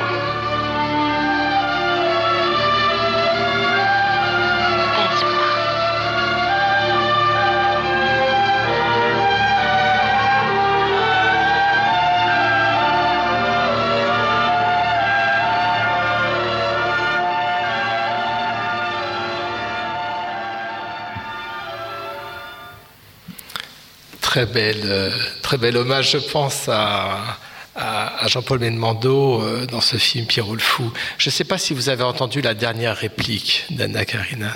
Elle est tout en douceur, tout en murmure. Il lui fait sa déclaration d'amour et il lui répond « Baise-moi ». Et je trouve que pour un film de 1965, c'est carrément osé. Alors on n'entend pas beaucoup quand on regarde le film, on l'entend à peine. Il faut vraiment tendre l'oreille pour entendre ce propos que je trouve évidemment très beau. Revenons à nos moutons, parce que vous avez aussi entendu le seul habitant de la Lune qui se plaint de voir les Américains et les Russes se battre pour planter le drapeau, les œuvres de Lénine et le coca en disant merci d'avance. Donc ça introduit forcément le sujet que je voulais vous proposer là, dans la deuxième partie de l'émission. Donc vous avez évoqué non pas les politiques étrangères, mais les actions qui sont faites à l'international dans vos devoirs d'obédience. Et évidemment, sur des territoires, plusieurs obédiences peuvent se retrouver. Alors, est-ce qu'elles se retrouvent en compétition? Est-ce qu'elles se retrouvent en partage, en fraternité, hein? Voilà, c'est un peu ces choses-là, ces questions-là que je voulais vous poser. Mais avant d'aborder ce sujet, je vois que Marie-Françoise voulait revenir sur les propos de Régina Toutain. Donc, Marie-Françoise, vous avez la parole. Merci, mon cher Philippe. Je n'ai rien à reprendre sur les propos de Régina. Je voulais juste apporter un petit complément. J'ai eu maintes fois l'occasion d'aller rencontrer nos sœurs et nos frères africains dans cette grande réunion internationale qui s'appelle les REFRAM. Et je me souviens avoir eu des conversations très, très musclées avec nos sœurs que j'incitais à se regrouper pour former des obédiences nationales, alors même qu'il y avait 3 loges de la Grande Loge féminine sur le territoire, et qui renaclaient, elles ne voulaient pas. Et un jour de réfram, elles m'ont dit « Écoute, tu comprends pas que tant qu'on est sous l'égide de la Grande Loge féminine de France, on est à l'abri des pressions de nos frères et des pressions des politiques. Et nous ne voulons pas subir ces pressions politiques. » Alors on leur dit « Ah mais non, on peut pas, la Grande Loge féminine de France ne le veut pas. » Ça avait été quand même un peu dur à avaler pour moi à l'époque, hein. Mais n'empêche que on a eu à la suite de ça un certain nombre de discussions sur un des outils que nous avons toujours apporté à nos sœurs, quel que soit le pays, c'est la volonté forcenée de pratiquer la liberté absolue de conscience. Parmi les outils que nous avons apportés nos sœurs partout où qu'elles soient, il y avait la laïcité. Il y avait la liberté absolue de conscience. Ça ne veut pas dire qu'on dise à nos sœurs qu'elles n'ont pas à pratiquer telle ou telle religion. Ça veut dire que ça ne nous regarde pas, mais qu'en tant que franc-maçonne, on doit avoir une ouverture totale aux autres. Et que cette ouverture totale, elle se concrétise à travers cette liberté absolue de conscience. Lorsque nos sœurs espagnoles ont créé la Grande Loge féminine d'Espagne, en 2005, après plus de 20 ans de franc-maçonnerie en Grande Loge féminine de France. Elles ont été le fer de lance du travail auprès des autres obédiences existantes sur leur territoire national pour avoir des actions en faveur de la laïcité, à une époque où le mot laïcité n'existait pas en espagnol. Et ils et elles ont forgé le mot laïcidad. Parce que ça n'existait pas.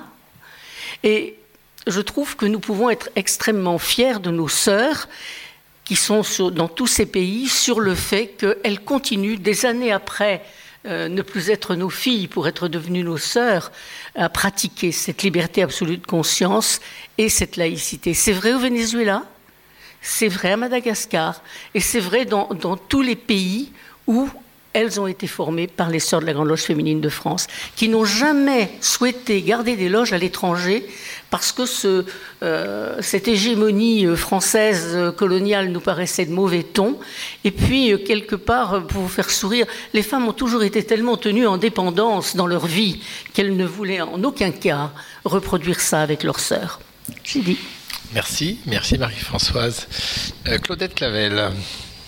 Je voudrais continuer sur les propos de notre sœur Marie-Françoise. On a des problèmes avec cette laïcité. Et notre but, c'est d'absolument ne pas exporter de modèles français. Nous incitons à l'étranger les locaux à travailler avec nous. Nous travaillons sur les rituels, nous leur expliquons ce qu'est le RE2A, puisque nous sommes monorites, et nous leur demandons de s'impliquer dans les valeurs humanistes posées, portées par ce rite. Parce que dans certains pays, laïcité ne veut rien dire du tout. Alors, je pense à nos pays anglo-saxons, pour lequel ils font des bons comme ça quand on leur parle de laïcité. En Amérique latine, on a du mal. À Madagascar, où il y a énormément de sectes, etc. Donc, la liberté de conscience, ok, mais on ne parle pas de laïcité. On ne veut surtout pas exporter notre modèle. Et voilà, donc nos rituels nous sont faits de facto dans 3 langues. Systématiquement, on a 3 langues officielles, le français, l'anglais et l'espagnol, qui permet déjà de couvrir un bon nombre de pays. Et les rituels nous avons des rituels de référence avec les bases du rite, et nous les incitons à appliquer ces rituels à leurs coutumes, à leur propre civilisation. Voilà. La parole à Viviane Vienne pour la Grande Loge Mixte de France. Vous avez du mal avec les prénoms chez le présentateur. C'est vrai, ce que j'ai dit. C'est Christiane. Mais Viviane, c'est très joli. J'aime bien aussi. Alors, Viviane, j'ai oublié d'excuser, ainsi que Jean-Laurent au début de la présentation des personnes. Bon, alors Viviane n'est pas avec nous, donc Christiane est heureusement avec nous. Merci. En ce qui concerne la Grande Loge Mixte de France, parce que vous aviez posé la question de la concurrence, je dirais nous ne sommes les concurrents de personne. Ni en France, ni à l'étranger. La franc-maçonnerie que nous pratiquons, c'est une franc-maçonnerie de coopération. D'autre part, en ce qui nous concerne, nous ne distribuons pas de label et nous n'éduquons personne. Parce que c'est pas notre rôle. Nous sommes une obédience au sein de laquelle notre identité, c'est la diversité. Chez nous, nous sommes multirites. Il y a des frères, des sœurs qui sont croyants, qui ne le sont pas, qui pratiquent, qui ne pratiquent pas, qui sont de gauche, qui sont de droite. Il y a des hommes et des femmes de bonne volonté qui viennent de tous horizons. Et ce qui constitue notre identité, c'est cette pluralité. Et donc, bien évidemment, lorsque nous travaillons avec des loges à l'étranger ou lorsque nous soutenons des obédiences à l'étranger, la maçonnerie que nous voulons voir grandir, c'est cette maçonnerie-là. C'est une maçonnerie ouverte sur le monde. Dans les trois mots que vous aviez demandé en début des échanges, j'ai choisi le respect. Je trouve que c'est essentiel. Respecter l'autre, c'est aussi le respecter dans sa culture, dans ce qu'il est, et l'amener notamment vers la liberté de conscience. Il est évident qu'on ne va pas pratiquer la franc-maçonnerie en terre d'islam, comme on la pratiquera dans un pays de tradition communiste, mais la franc-maçonnerie a du sens.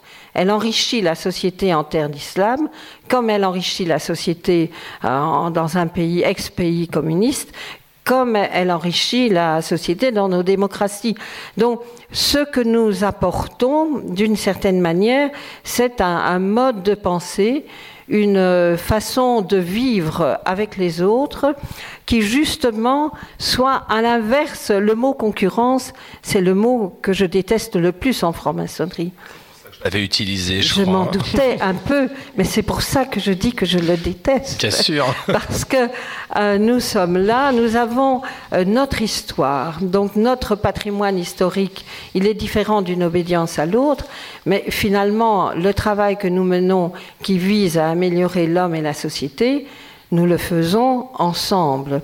Et il a d'autant plus de sens à chaque fois que nous arrivons à parler d'une même voix, que ce soit en France, dans les affaires intérieures, lorsque toutes les obédiences interviennent sur un sujet parfois de société, parfois que ce soit la laïcité ou d'autres. À ce moment-là, nous renvoyons une image d'une franc-maçonnerie qui porte sens dans la société. Et pour nous, ça, c'est extrêmement important. Merci. Qui veut prendre la parole ? Patrick Méneghetti pour la Grande Loge Nationale Française. Effectivement, pour les raisons que j'indiquais tout à l'heure, la notion de concurrence chez nous n'est pas véritablement prégnante, puisque d'abord nous sommes dans un univers qui est très particulier, qui est celui de la régularité. Tout à fait. Ensuite, au sein de cet univers, nous sommes en relation régulière d'amitié avec les grandes loges que nous reconnaissons ou qui nous reconnaissent. Et donc, on est vraiment dans un travail plutôt de coopération, comme cela a été évoqué précédemment. Sachant que naturellement il y a des actions qui sont concertées. Par exemple, effectivement, il y a eu des consécrations de grandes loges qui ont été initiées par des grandes loges en Afrique notamment, le Sénégal, le Burkina Faso, la Côte d'Ivoire, qui ont consacré avec notre aide ou en tant que co-consacrant celle de la GLNF, des grandes loges, le Mali, le Niger, etc. Mais ce sont toujours des actions qui sont concertées, qui sont le fruit d'un travail de long terme où les frères locaux, effectivement, demandent à d'abord être assistés et ensuite à s'émanciper pour pouvoir créer leur grande loge. Et dans ce cas-là, se pose pour nous la simple question de la reconnaissance, c'est-à-dire est-ce que cette loge travaille selon les critères que nous considérons comme étant ceux de la régularité? Alors, à la différence de ce qu'on entendait tout à l'heure, évidemment, nous, le premier critère, c'est la foi en Dieu, en l'architecte de l'univers, c'est le fondement même des bases principales des landmarks qui fondent pour nous la régularité. Et puis le deuxième, c'est effectivement la souveraineté, c'est-à-dire que, et c'est une aussi des raisons pour lesquelles il n'y a pas réellement de concurrence, puisque nous considérons que chaque grande loge régulière est reconnue, est souveraine sur son territoire et que nous n'avons pas à nous ingérer. Et c'est d'ailleurs la raison pour laquelle, comme je le disais tout à l'heure, nous interdisons de créer des loges sur un territoire qui est déjà occupé par une loge souveraine. Donc des actions concertées, des actions qui peuvent être faites dans des territoires où il n'y a pas de grandes loges régulières reconnues, lorsque par exemple il s'est agi d'aider les frères d'Europe de l'Est à recréer une franc-maçonnerie régulière. C'est un sujet qui me tient particulièrement à cœur parce que pour l'anecdote, j'étais initié bientôt 35 ans, dans une loge qui s'appelait Europe Unie, qui est d'ailleurs une ancienne loge du Grand Orient qui était venue à la Grande Loge Nationale Française en 1958, et dont le propos était précisément de recueillir les frères d'Europe de l'Est qui étaient pourchassés par le communisme pour leur permettre à terme de réimplanter une maçonnerie traditionnelles, régulières, dans leur pays. Et donc, ces actions que l'on peut mener, évidemment, elles vont s'appuyer avec d'autres obédiences qui sont dans des pays voisins. On va faire des actions concertées, mais il n'y a pas réellement de concurrence. Et dans ce domaine de la régularité, je dirais, ce qui doit être échangé se fait à l'intérieur des conférences intérieures, la conférence des grands maîtres, la conférence des grands secrétaires, la conférence interaméricaine pour l'Amérique, sachant que la Grande Loge nationale française étant présente sur tous les continents par l'effet de ces pays d'outre-mer et territoires d'outre-mer, ça nous permet aussi d'avoir une action dans chacune des instances qui composent la franc-maçonnerie régulière internationale. Merci.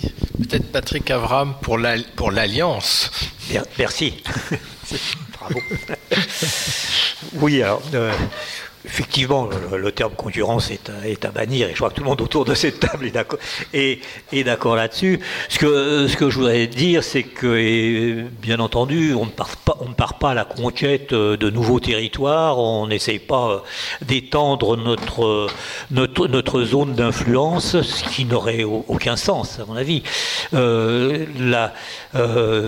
ne cherche pas non plus à libérer les peuples, je ne crois pas que ça soit notre rôle, c'est par contre le rôle de la maçonnerie qui au moins libère l'homme, en tout cas je l'espère, pour certains. Donc nous travaillons uniquement et nous échangeons uniquement avec des obédiences existantes, on n'a pas vocation à susciter la création de nouvelles obédiences. Donc nous, en fait, plutôt que de partir sur des conquêtes territoriales, nous partons plutôt à la rencontre de l'autre. Et c'est avec cet autre, lorsque nous avons échangé et compris que nous portons des valeurs mutuelles, que nous commençons à envisager de signer avec eux des traités d'amitié, d'échange, de coopération. Et effectivement, au travers de cette rencontre, eh bien, il se crée une espèce de connaissance mutuelle, j'ose pas employer le mot reconnaissance, pardon, mais de connaissance mutuelle qui nous permet d'avancer ensemble avec un objectif commun, et surtout, cet objectif commun porte surtout sur la volonté de faire connaître notre maçonnerie de tradition. Merci. Alors, dernier mot, non pas à Régina Toutain qui aime les derniers mots, mais ça sera Jean-Pascal Anglaire, et encore dernier mot, si je puis dire, pour la Grande Loge de France. Alors, compétition ou pas compétition à la Grande Loge de France ? D'abord, je vais reprendre une phrase de Talleyrand qui dit « Un diplomate, ça ne se fâche pas, ça prend des notes. » Et donc, j'ai pris des notes. On nous a parlé, notre frère Patrick, vous nous avez parlé de régularité. Je suis entièrement d'accord, mais je ne pense pas que la Grande Loge féminine de France ne soit pas régulière, de même que je ne pense pas que la Grande Loge de France ne soit pas régulière. On ne parle pas forcément de la même régularité, tout du moins des mêmes critères. Alors, la régularité, elle est valable à partir du moment où nous avons défini un système de critères et que les obédiences avec lesquelles nous travaillons, avec lesquelles nous avons des relations, ont les mêmes critères que nous, parce que c'est ça justement la base des relations internationales, c'est de travailler avec des obédiences qui se reconnaissent dans les critères que nous avons les uns et les autres définis, qui ne sont sont pas toujours très éloignés les uns des autres, mais pour moi la régularité c'est ça. Alors j'ai oublié tout à l'heure de citer d'autres pays dans lesquels nous sommes présents, bien évidemment, parce que nous avons également des loges au Congo-Brazzaville, au Congo-Kinshasa, nous en avons à Dakar, nous en avons à Madagascar, et nous avons sur le continent américain, que ce soit à Saint-Domingue, en Amérique du Sud au Costa Rica et en Amérique du Nord à Montréal.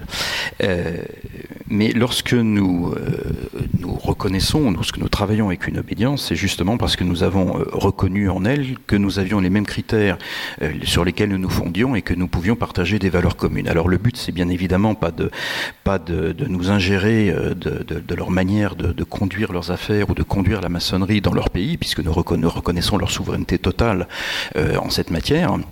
Et nous aussi, nous obligeons à ne pas aller créer de loges dans des pays où nous avons des obédiences que nous reconnaissons. Ça serait envahir leur territoire, et je pense que nous n'aimerions pas, nous, que des obédiences dites amies viennent créer des loges en France, alors que nous avons exactement les mêmes critères de reconnaissance. Donc, pas d'intervention, juste de l'incitation, effectivement, comme ça a été dit tout à l'heure par l'un d'entre nous autour de la table, et puis du respect surtout vis-à-vis de ces obédiences qui ont quand même une fragilité, en ce sens que, et là c'est quelque chose de différent de vos amis à la Grande Loge Nationale Française, c'est que les obédiences en général avec lesquelles nous travaillons, les uns les autres, ce sont de petites obédiences, et que leur taille les rend relativement fragiles, et je comprends ce que notre sœur Marie-Françoise nous a dit tout à l'heure. Il est plus facile pour des loges que nous avons dans certains pays, de rester sous l'égide de nos grosses obédiences, parce que c'est un moyen pour elles, effectivement, de ne pas avoir de pression et de ne pas subir de concurrence de la part des autres, qui ont systématiquement, lorsqu'elles prennent leur indépendance, ont souvent envie de les avaler.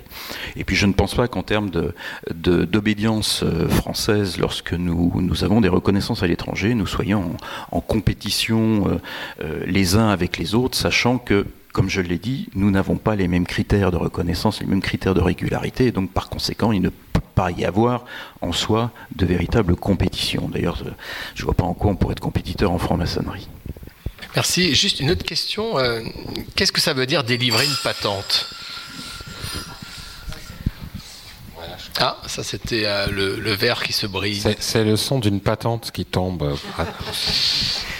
Du moment que c'est pas le son de ma réponse qui arrive. J'espère pas. Dans l'à peu près dictionnaire de la franc-maçonnerie, patente, document qui prouve que tous les frères de la loge ne sont pas homosexuels. Mais ça, des trucs comme ça, c'est forcément Jean-Laurent Turbet, c'est pas moi qui les ai écrits. Alors, Jean-Pascal, qu'est-ce que ça veut dire délivrer une patente ? Parce qu'on entend ça aussi. Oui, hein, oui, c'est en fait délivrer un document qui reconnaît justement à cette obédience la souveraineté totale sur les trois premiers grades, sur les trois premiers degrés du rite que nous pratiquons, nous, qui est le rite écossais ancien accepté, et on leur délivre une patente de la Grande Loge de France. Ça veut dire que nous reconnaissons totalement leur souveraineté exclusive sur la pratique de ces trois premiers degrés, et que nous ne viendrons pas nous immiscer dans leurs affaires ou interférer dans leurs affaires. Merci pour la précision.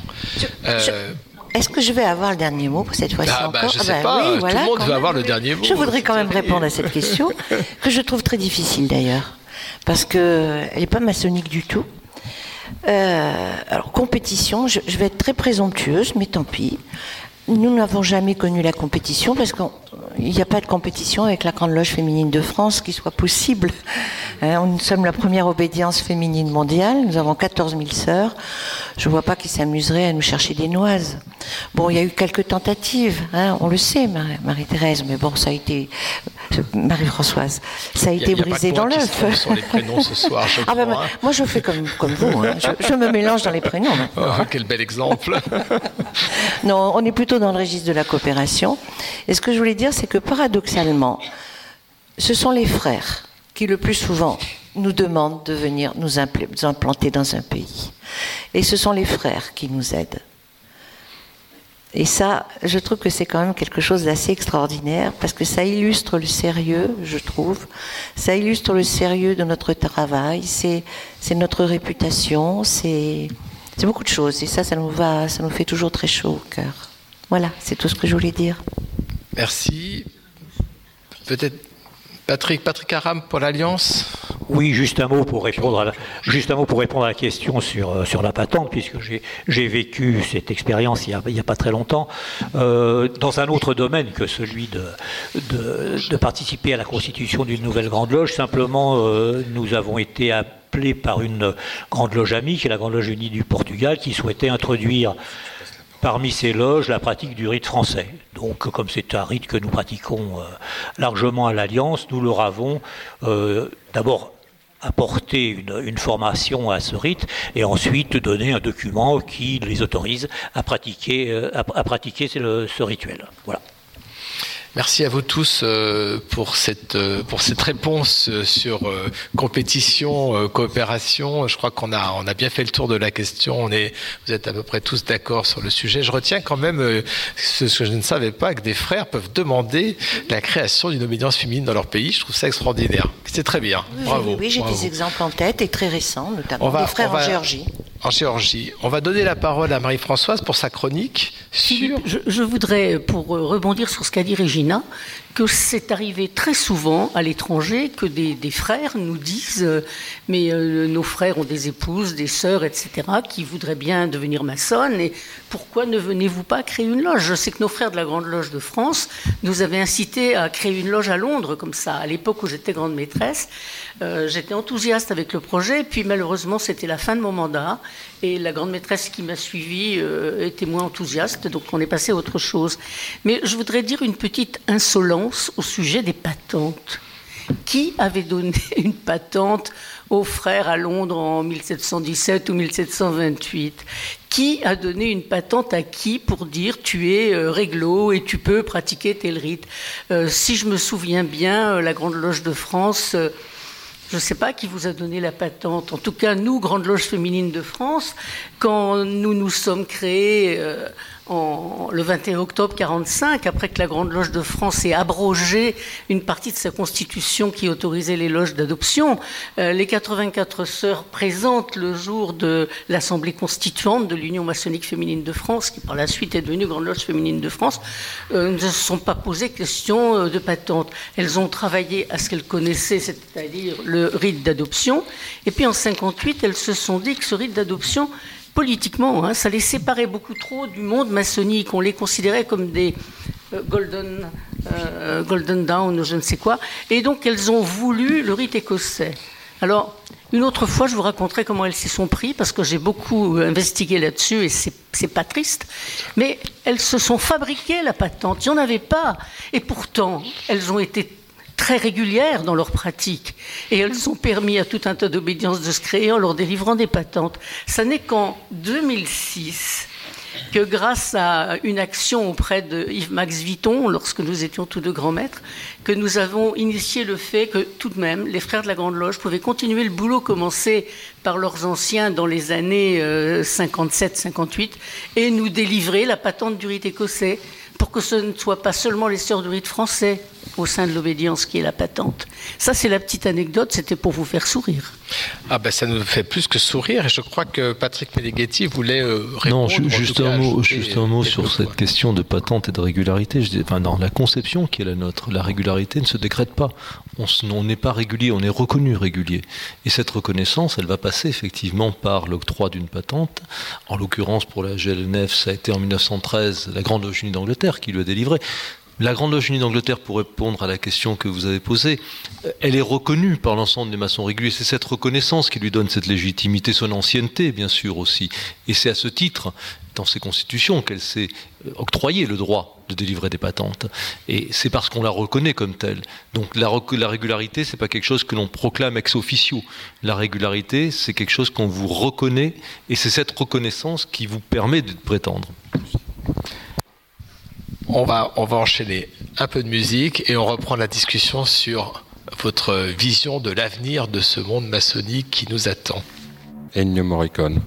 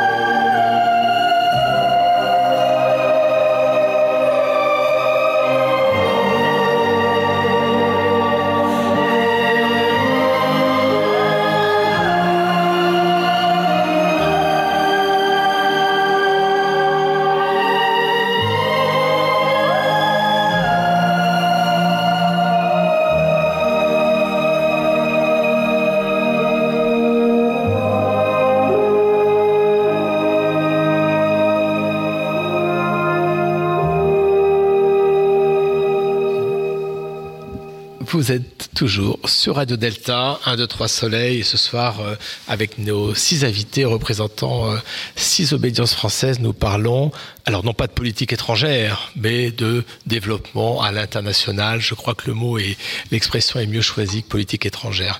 On a abordé rapidement les aspects concurrence, compétition, et vous avez largement balayé ces propos avec des propos, disons, plus raisonnables et plus consensuels. Maintenant, j'aimerais avoir votre avis sur l'avenir, c'est-à-dire comment vous voyez le monde maçonnique de demain. En 2004 ou 2005, Alain Boer avait écrit un petit livre qui s'appelait « La fin de la franc-maçonnerie », hein, si vous vous souvenez bien de ce texte. Et c'est d'ailleurs ce livre qui m'a donné envie d'écrire « La franc-maçonnerie pour les nuls », d'ailleurs, hein, pour la petite anecdote, entre autres. Et je crois que la franc-maçonnerie n'est pas finie, elle est loin d'être finie, et elle a encore, je l'espère et je le souhaite, un grand avenir devant elle. Alors comment voyez-vous, par le rite que vous pratiquez, l'obédience à laquelle vous appartenez, que vous dirigez, par exemple pour Christiane, comment vous voyez l'avenir de la franc-maçonnerie au niveau mondial ? Qui veut commencer ? Qui se lâche ? Qui tente ? Patrick Méneghetti. Oui, c'est une question effectivement qui, je crois, doit nous agiter tous parce que le monde change, il change très vite, que la vision, notamment des jeunes aujourd'hui, est assez différente et que, pour ma part, je suis en plus enseignant, je suis avocat mais je suis enseignant également, donc je suis confronté assez quotidiennement avec la question de la pensée à l'université et on s'aperçoit que là aussi les choses changent énormément et que les notions d'universalisme que je crois nous avons tous fait valoir, chacun avec sa spécificité, ces notions aujourd'hui se sont battues en brèche beaucoup. Au contraire, on rencontre un recentrage sur de l'identité, sur du communautarisme, sur des visions qui sont parfois très exclusives. Et c'est un vrai challenge, je pense, c'est un vrai défi qui nous est proposé à nous, maçons, de continuer à porter ces valeurs, justement, auxquelles nous croyons. Et c'est ne serait-ce que parce que ce défi existe, je pense que nous avons précisément un rôle à jouer dans la société à venir. C'est vrai au niveau des hommes, c'est vrai au niveau des structures. Je donne un exemple qui m'a beaucoup frappé. Nous avons dans les grandes loges avec lesquelles nous sommes en amitié, des grandes loges qui sont membres de pays qui sont... sinon en guerre, du moins en grand conflit diplomatique. Et pour autant, c'est vrai de la Turquie et de la Grèce, de l'Albanie et de la Serbie, et pourtant, nos grandes loges se parlent. Les frères de ces grandes loges se parlent et pratiquent la fraternité et se reconnaissent comme tels. Et ça, je pense que c'est véritablement un espoir extraordinaire que les maçons peuvent apporter aux hommes. C'est-à-dire que notre rôle, c'est d'éclairer, de donner du sens, d'amener chacun d'entre nous à cette réflexion sur son travail intérieur.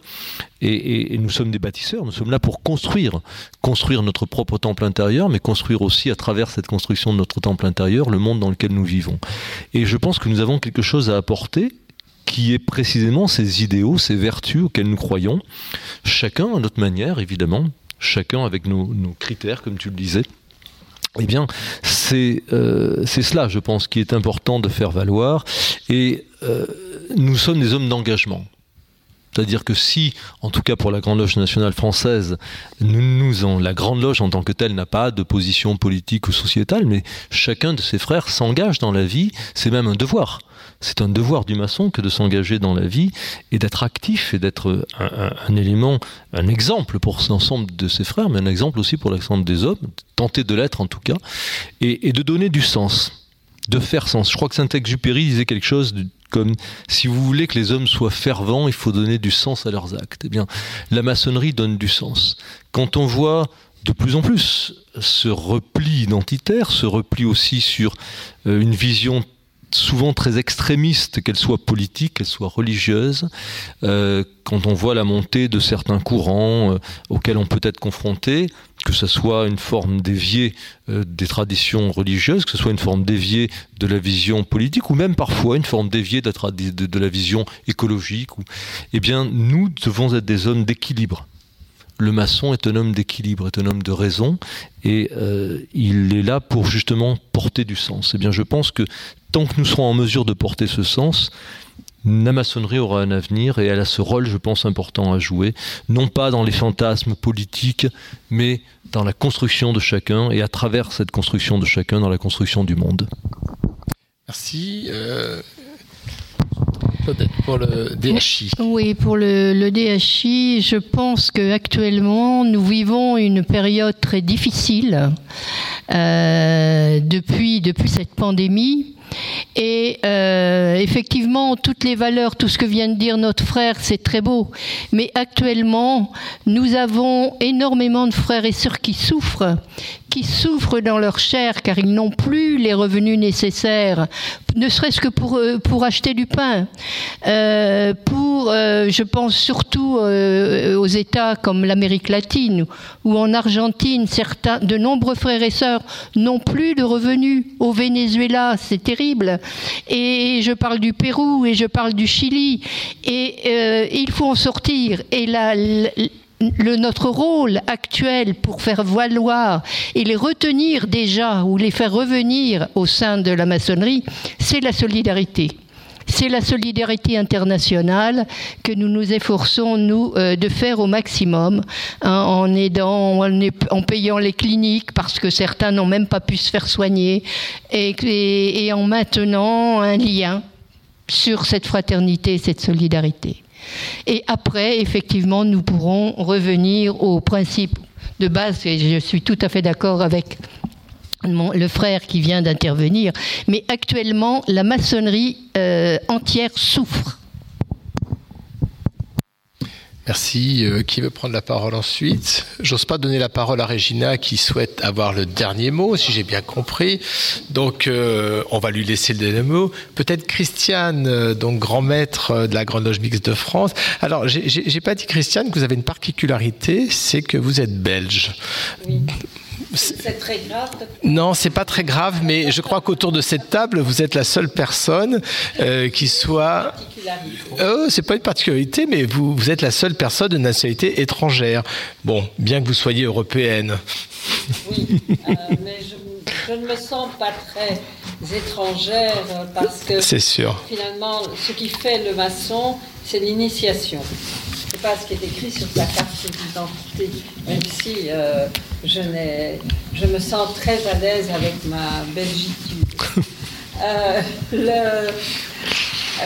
C'est une question à la fois très intéressante et en même temps, à moins de disposer d'une boule de cristal, très difficile d'y répondre. Mais reconnaissons que nous vivons un peu dans un monde qui est désenchanté. J'aime bien le mot parce que d'une certaine manière, les grandes idéologies se sont effondrées.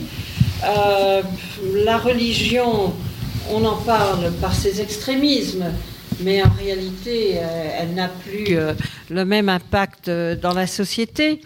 Et donc, cette société du désenchantement, ce sont surtout les jeunes générations qui la subissent. Donc, à quoi peuvent-elles se raccrocher ? Quel sens peuvent-elles donner à leur vie ? Qu'est-ce qui fait aujourd'hui encore sens ? Et je pense effectivement, comme il a déjà été dit, que la franc-maçonnerie, c'est son rôle de donner du sens. Mais elle ne peut pas se contenter d'être là devant les malheurs du monde et de se plaindre. Donc les maçons doivent faire autre chose que de se plaindre. On peut constater les malheurs du monde, mais l'on doit aussi mettre en place des moyens d'y apporter des solutions. Donc créer les espaces. Nous constituons par nature des espaces de dialogue. Les espaces de dialogue interclasse sociale, comme ça l'était après les guerres de religion, lorsqu'en Angleterre, la franc-maçonnerie s'est installée. Les circonstances sont complètement différentes, mais nous nous retrouvons à nouveau dans une situation où le dialogue est devenu difficile à installer, parce que le radicalisme est partout. C'est trop facile de pointer une communauté en disant elle se radicalise. Moi, j'en vois radicalise autour de moi. Et parfois, dans des domaines, par exemple scientifiques, on assiste aussi à des radicalisations. Donc, comment nous qui sommes, vous l'avez dit, des modérés, Mais en plus, je dirais que nous avons, par les choix philosophiques que nous avons faits, nous avons confiance en la vie. Nous avons confiance en la vie et je pense que nous sommes capables, si nous le voulons vraiment, de réenchanter le monde. C'est-à-dire de renvoyer des messages qui soient des messages d'espoir, des messages justement ouverts au dialogue et orientés vers des solutions. Je crois qu'aujourd'hui, la parole de la franc-maçonnerie est peut-être plus importante qu'elle ne l'a jamais été depuis longtemps, parce qu'elle peut apporter un ton différent de ce qui se dit partout. Donc moi, cela me désole de voir autour de moi à quel point aujourd'hui, lorsque l'on discute avec des jeunes, à quel point ils ont une vision de leur avenir qui est une vision, je dirais, un peu bouchée, tristounette. Ils sont convaincus que leur vie sera moins belle que celle de leurs parents. Je pense que là, il y a un travail de fond. Et notamment dans nos modes de recrutement, je pense qu'il y a une réflexion à mener sur la manière d'amener aussi des jeunes à réfléchir avec nous et de leur laisser un espace de parole. Donc, je dirais que je vois l'avenir de la franc-maçonnerie et l'avenir de mon obédience, je le vois d'une manière extrêmement positive. Mais pour moi, je ne suis pas une fétichiste des nombres. Peu importe le nombre, ce qui compte, c'est la qualité du travail que l'on mène. Et creusons nos sillons, chacun dans ce qu'il est. Et si nous creusons nos sillons, nous arriverons à réenchanter le monde petit à petit à travers chacun d'entre nous. Merci Christiane pour ces propos. Peut-être Patrick pour l'Alliance, oui, ou plaisir. Peut-être en votre nom propre. Merci Christiane pour cette formule, réenchanter le monde, je l'adore. Je l'adore et d'ailleurs je l'avais noté, tu me l'as piqué. Pardon, vous me l'avez piqué, pardon. Il fallait bien qu'il y en ait un qu'il faut. Oui, oh bah, ça, c'est la radio, c'est le direct. Hein. Cela dit, alors Alain Boer peut effectivement annoncer la fin de la maçonnerie, pourquoi pas. Et peut-être que la maçonnerie pourrait disparaître sous les formes que nous lui connaissons aujourd'hui. Il n'empêchera pas que les valeurs traditionnelles d'humanisme, de spiritualité, de tradition que nous portons les uns et les autres en nous continueront à exister et que nous trouverons toujours, que l'homme trouvera toujours d'autres moyens pour les faire connaître et pour les transmettre. Alors, soyons optimistes, la maçonnerie existera toujours dans quelques décennies, voire quelques siècles. Maintenant, qu'est-ce que va devenir la maçonnerie? Sous quelle forme elle va s'exprimer? Je ne sais pas, pas plus que je ne sais, même si les signaux ne sont pas très optimistes, pas plus que je ne sais comment va évoluer le monde. Mais je crois que nous avons de toute façon la responsabilité de poursuivre notre travail, que ce soit sous la forme de changer la société pour changer l'homme ou changer l'homme pour changer la société. Finalement, le message et l'objectif restent le même. Donc il faut absolument être tout à fait rester vigilant, rester attentif à l'autre et peut-être aussi devenir un peu moins nombriliste que nous le sommes actuellement et donner un peu plus de visibilité et d'audibilité à nos messages et à notre présence. Mais votre émission y participe et c'est très bien. Et merci. Et je pense qu'il est important, et notre frère Patrick évoquait le rôle de chacun et la responsabilité collective que nous avons à faire avancer le monde. Et il me vient... pardon pour cette référence religieuse, mais ce n'est que... Ne retenez que le message.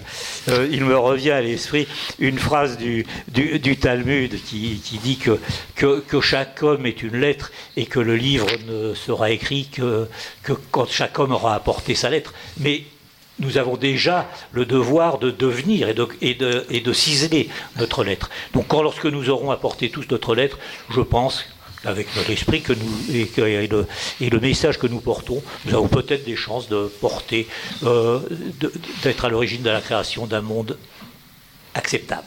Mais on espère. Merci Patrick. Peut-être Régina Toutain, je ne vais pas vous laisser le mot de la fin pour une fois, parce qu'il n'y a pas de raison que ça soit toujours les femmes qui terminent, et on laissera la parole à Jean-Pascal pour conclure, pour terminer la prise de parole. Oui, parce que l'intérêt d'avoir le dernier mot, en fait, c'est quoi ? C'est qu'on entend tellement de belles choses, d'idées fortes autour de cette table qu'on ne peut que souscrire à tout ce qui a été dit. Eh oui, c'est difficile. Voilà, ce qui évite, qui permet d'esquiver une réponse à cette question difficile. De quoi le monde maçonnique sera-t-il fait demain ? Mais moi, je suis comme notre sœur. C'est pas ma boule de cristal. Je ne sais pas de quoi il va être fait. En tout cas, je vais terminer sur une anecdote. En liaison avec l'international. Nous organisons tous les ans, avant notre convent, une réunion de ce que nous appelons les loges hors hexagone. C'est-à-dire que toutes les députées des loges que nous avons à travers le monde se retrouvent ensemble pour une journée de travail. La dernière fois que j'ai eu la chance d'animer ce type de réunion, je me suis aperçue, avec beaucoup de tristesse, que une des députées de nos loges en Israël était en train de parler avec la députée de notre loge au Liban, et qu'elles étaient désolées de ne pouvoir ni s'écrire, ni s'envoyer de mail, puisqu'il n'y a aucune possibilité de communication entre ces deux pays. Alors voilà, la morale de l'histoire, si je puis dire, c'est que moi je rêve d'un monde où mes sœurs d'Israël pourront écrire à mes sœurs du Liban. Merci Régina. Alors enfin, notre cher frère Jean-Pascal pour la Grande Loge de France, ou en tout cas en votre nom propre, l'avenir de la franc-maçonnerie. Ça sera en mon nom propre si je n'ai pas envie de me faire taper sur les doigts. Aïe. En fait, merci ma très chère sœur Régina, vous m'avez soufflé la conclusion en fait. Je ne peux que souscrire à ce qui a été dit auparavant, à l'exception peut-être de ce que le titre d'Alain Boer, la fin de la maçonnerie. Peut-être peut-on parler effectivement de la fin d'une maçonnerie, mais pas de la maçonnerie. C'est comme se poser la question de savoir si la spiritualité va disparaître dans un monde qui n'a jamais eu autant besoin de spiritualité. Alors peut-être qu'en revanche, il nous appartient de nous adapter. Il y a certainement besoin d'un besoin d'adaptation, qui n'est pas le même d'ailleurs en fonction des continents. Je pense que l'adaptation dont nous devons faire preuve en France ou en Europe, et encore pas partout en Europe, n'est pas la même que l'adaptation que nos frères ou nos sœurs doivent faire face en Afrique ou en Amérique du Sud ou en Amérique du Nord. Je pense qu'il nous appartient de rendre audible ce message, cette tradition intemporelle, pour faire comprendre que la tradition que nous portons, eh bien, elle n'a pas besoin d'être à la mode, parce qu'elle c'est pas qu'elle n'est plus à la mode, c'est qu'elle ne l'a jamais été, parce qu'elle a ce côté intemporel. Et à force de vouloir être dans le vent et de vouloir suivre systématiquement la mode du jour, eh bien, on va finir, à force d'être dans le vent, de se réserver le destin d'une feuille morte, c'est-à-dire d'être ballotté de droite à gauche, parce que si on veut être à la mode d'aujourd'hui, on sera obligatoirement orphelin de la mode de demain. Et c'est ça aussi la force de la franc-maçonnerie, c'est que les messages que nous portons sont totalement intemporels. Il faut juste simplement savoir les faire passer aujourd'hui correctement. Et puis peut-être nous appartient-il d'apprendre aussi à nos jeunes, dont je ne fais plus partie, parce que je suis un peu confus. Malheureusement, et bien que contrairement à la vie profane, en franc-maçonnerie, le temps est une valeur qui ne se calcule pas, et qu'il est, il n'est pas le même qu'à l'extérieur, et que donc par conséquent, il n'y a pas besoin d'être pressé. Voilà. Merci Jean-Pascal. On arrive au terme de cette émission, et je crois que les débats ont été riches, nourris d'anecdotes, de prises de position, et je tiens à vous remercier d'avoir participé à cette émission au nom de Radio Delta. Merci donc à Jean-Pascal Anglaire, merci à Patrick Méneghetti, merci à Claudette Clavel, je ne me trompe pas sur les prénoms là, hein. Merci à Régina Toutain, Patrick Avram, et merci beaucoup au grand maître de la Grande Loge Mixte de France, Christiane Vienne, pour votre participation. Alors, Nous avons sur Radio Delta, en général, on parle un petit peu de ce qui va se passer, et puis on va avoir une émission bientôt dimanche, n'est-ce pas, ma chère Élise? Parce qu'il faut savoir que sur Radio Delta, la Grande Loge Mixte de France a une émission hebdomadaire qui a lieu tous les dimanches matins et qui s'appelle Pierre de Touche. Donc la prochaine, c'est dans 2 jours. Et oui, cher Philippe, donc dimanche, eh bien, ce sera le 59e numéro de Pierre de Touche. C'est la 3e saison que nous débutons. Et eh bien, à cette occasion, il y aura quelques nouveautés, de nouveaux chroniqueurs, de nouvelles rubriques. Et puis, les rendez-vous habituels. Alors, on aura aussi l'interview de notre nouveau grand maître, Christiane Vienne, qui était chroniqueuse jusqu'à la semaine dernière. Et comme quoi être chroniqueur à la radio, ça, oui, conduire à la grande maîtrise. Voilà. Alors peut-être on va avoir de nouveaux chroniqueurs. Prenons de la graine, Igor, Alex. Sur Radio Delta. Au programme également, Mozart versus le Chevalier de Saint-Georges, l'éthique de la ballade, la question des castes en Inde, mais ailleurs également, et puis le dernier ouvrage de Pierrot Envolon sur les épreuves de la vie. Merci Élise pour cette présentation. Et puis alors je vais faire un peu de teasing. Dans le 3 octobre, nous aurons une émission spéciale Joséphine Baker avec notre ami et frère Laurent Kupferman et avec Brian Baker, le fils de Joséphine Baker. Et en direct du Périgord, je crois, d'ailleurs. Alors là, c'est plus du teasing, c'est du spoiling, parce que nous allons avoir ici même à 2-3 Soleil une émission sur Joséphine Baker avec Laurent Kupferman et d'autres invités. Et ça sera nous le 26 novembre, donc 4 jours. Nous avons dégainé plus vite. Bah oui, bien sûr, mais comme ça, je pourrais écouter votre émission pour savoir ce qu'on peut y dire. Mais donc, on sera 4 jours avant l'intronisation de Joséphine Baker au Panthéon. Et on fera une émission, bien sûr, sur Joséphine Baker, mais aussi sur le pantalon, le temple des hommes et des femmes illustres. J'ai pas oublié pour le moment, attention, je crois que la colonelle me regarde d'un œil farouche.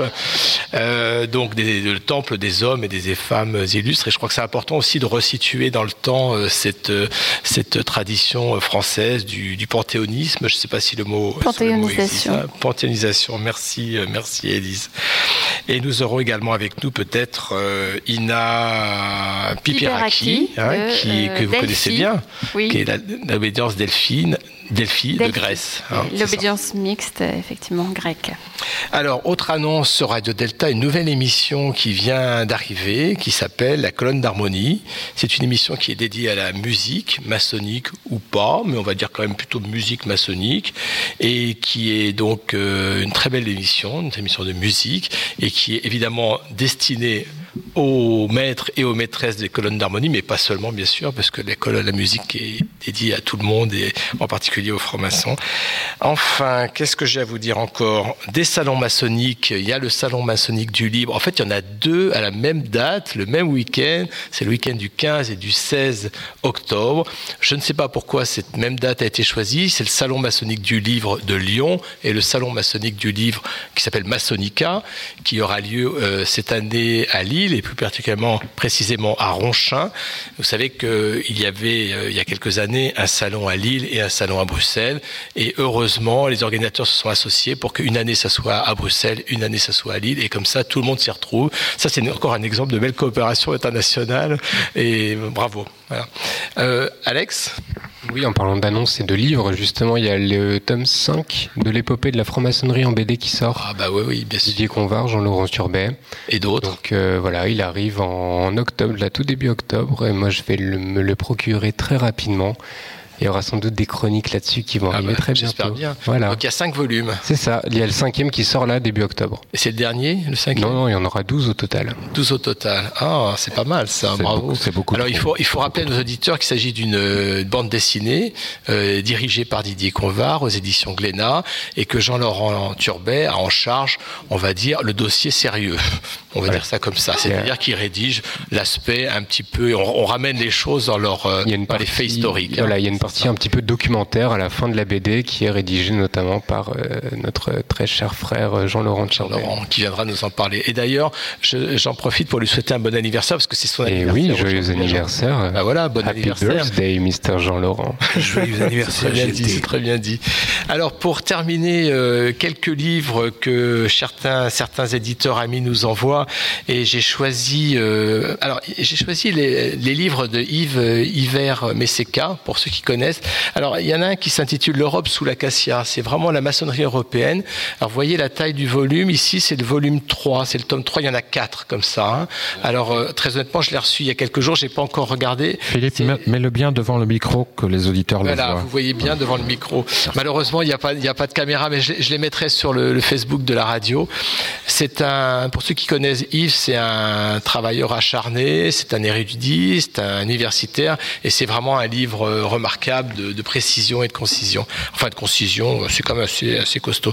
Et il vient de sortir, là c'est chez CEPA d'US, donc notre maison d'édition maçonnique toulousaine, 4 petits trouvages, j'en ai 3 ici, qui sont comme des fiches par pays en fonction des continents. Donc il y a l'Amérique, le continent des maçons, il y a l'Océanie, la benjamine maçonnique, et puis il y a les francs-maçons d'Afrique et d'Asie. Alors c'est très bien documenté, donc voilà, il y a un index, vous prenez un pays, ça peut être très utile pour les futurs grands chanceliers, parce que je pense que c'est assez génial. Vous l'avez lu, Jean-Pascal ? Non, pas encore. Non, pas encore. Bon, ben c'est trop tard maintenant.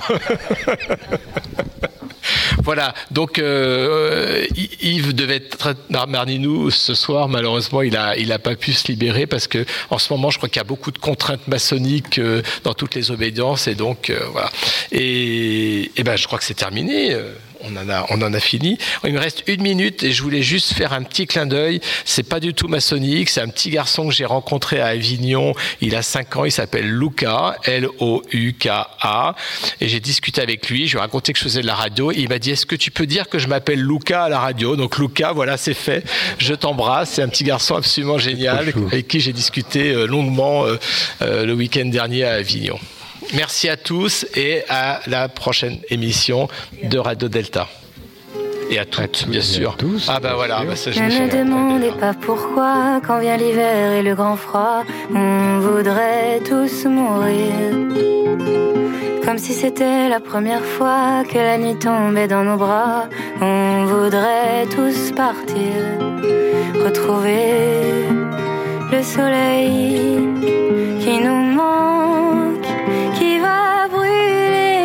Nos peines, le soleil qui nous hante. Oh, reviens, soleil, soleil.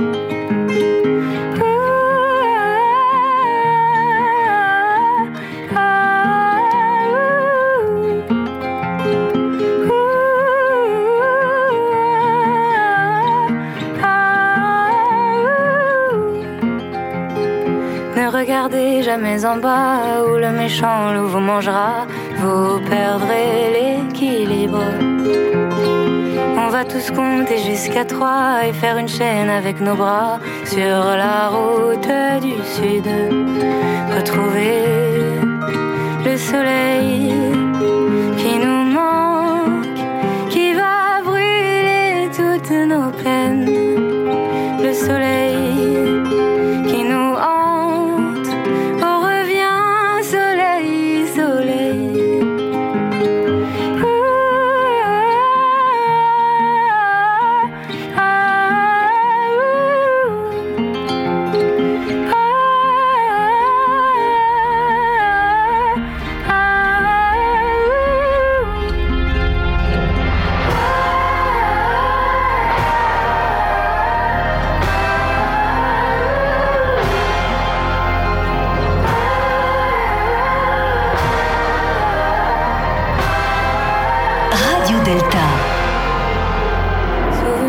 La prochaine fois que vient la neige et le fracas, on ne va pas tous mourir.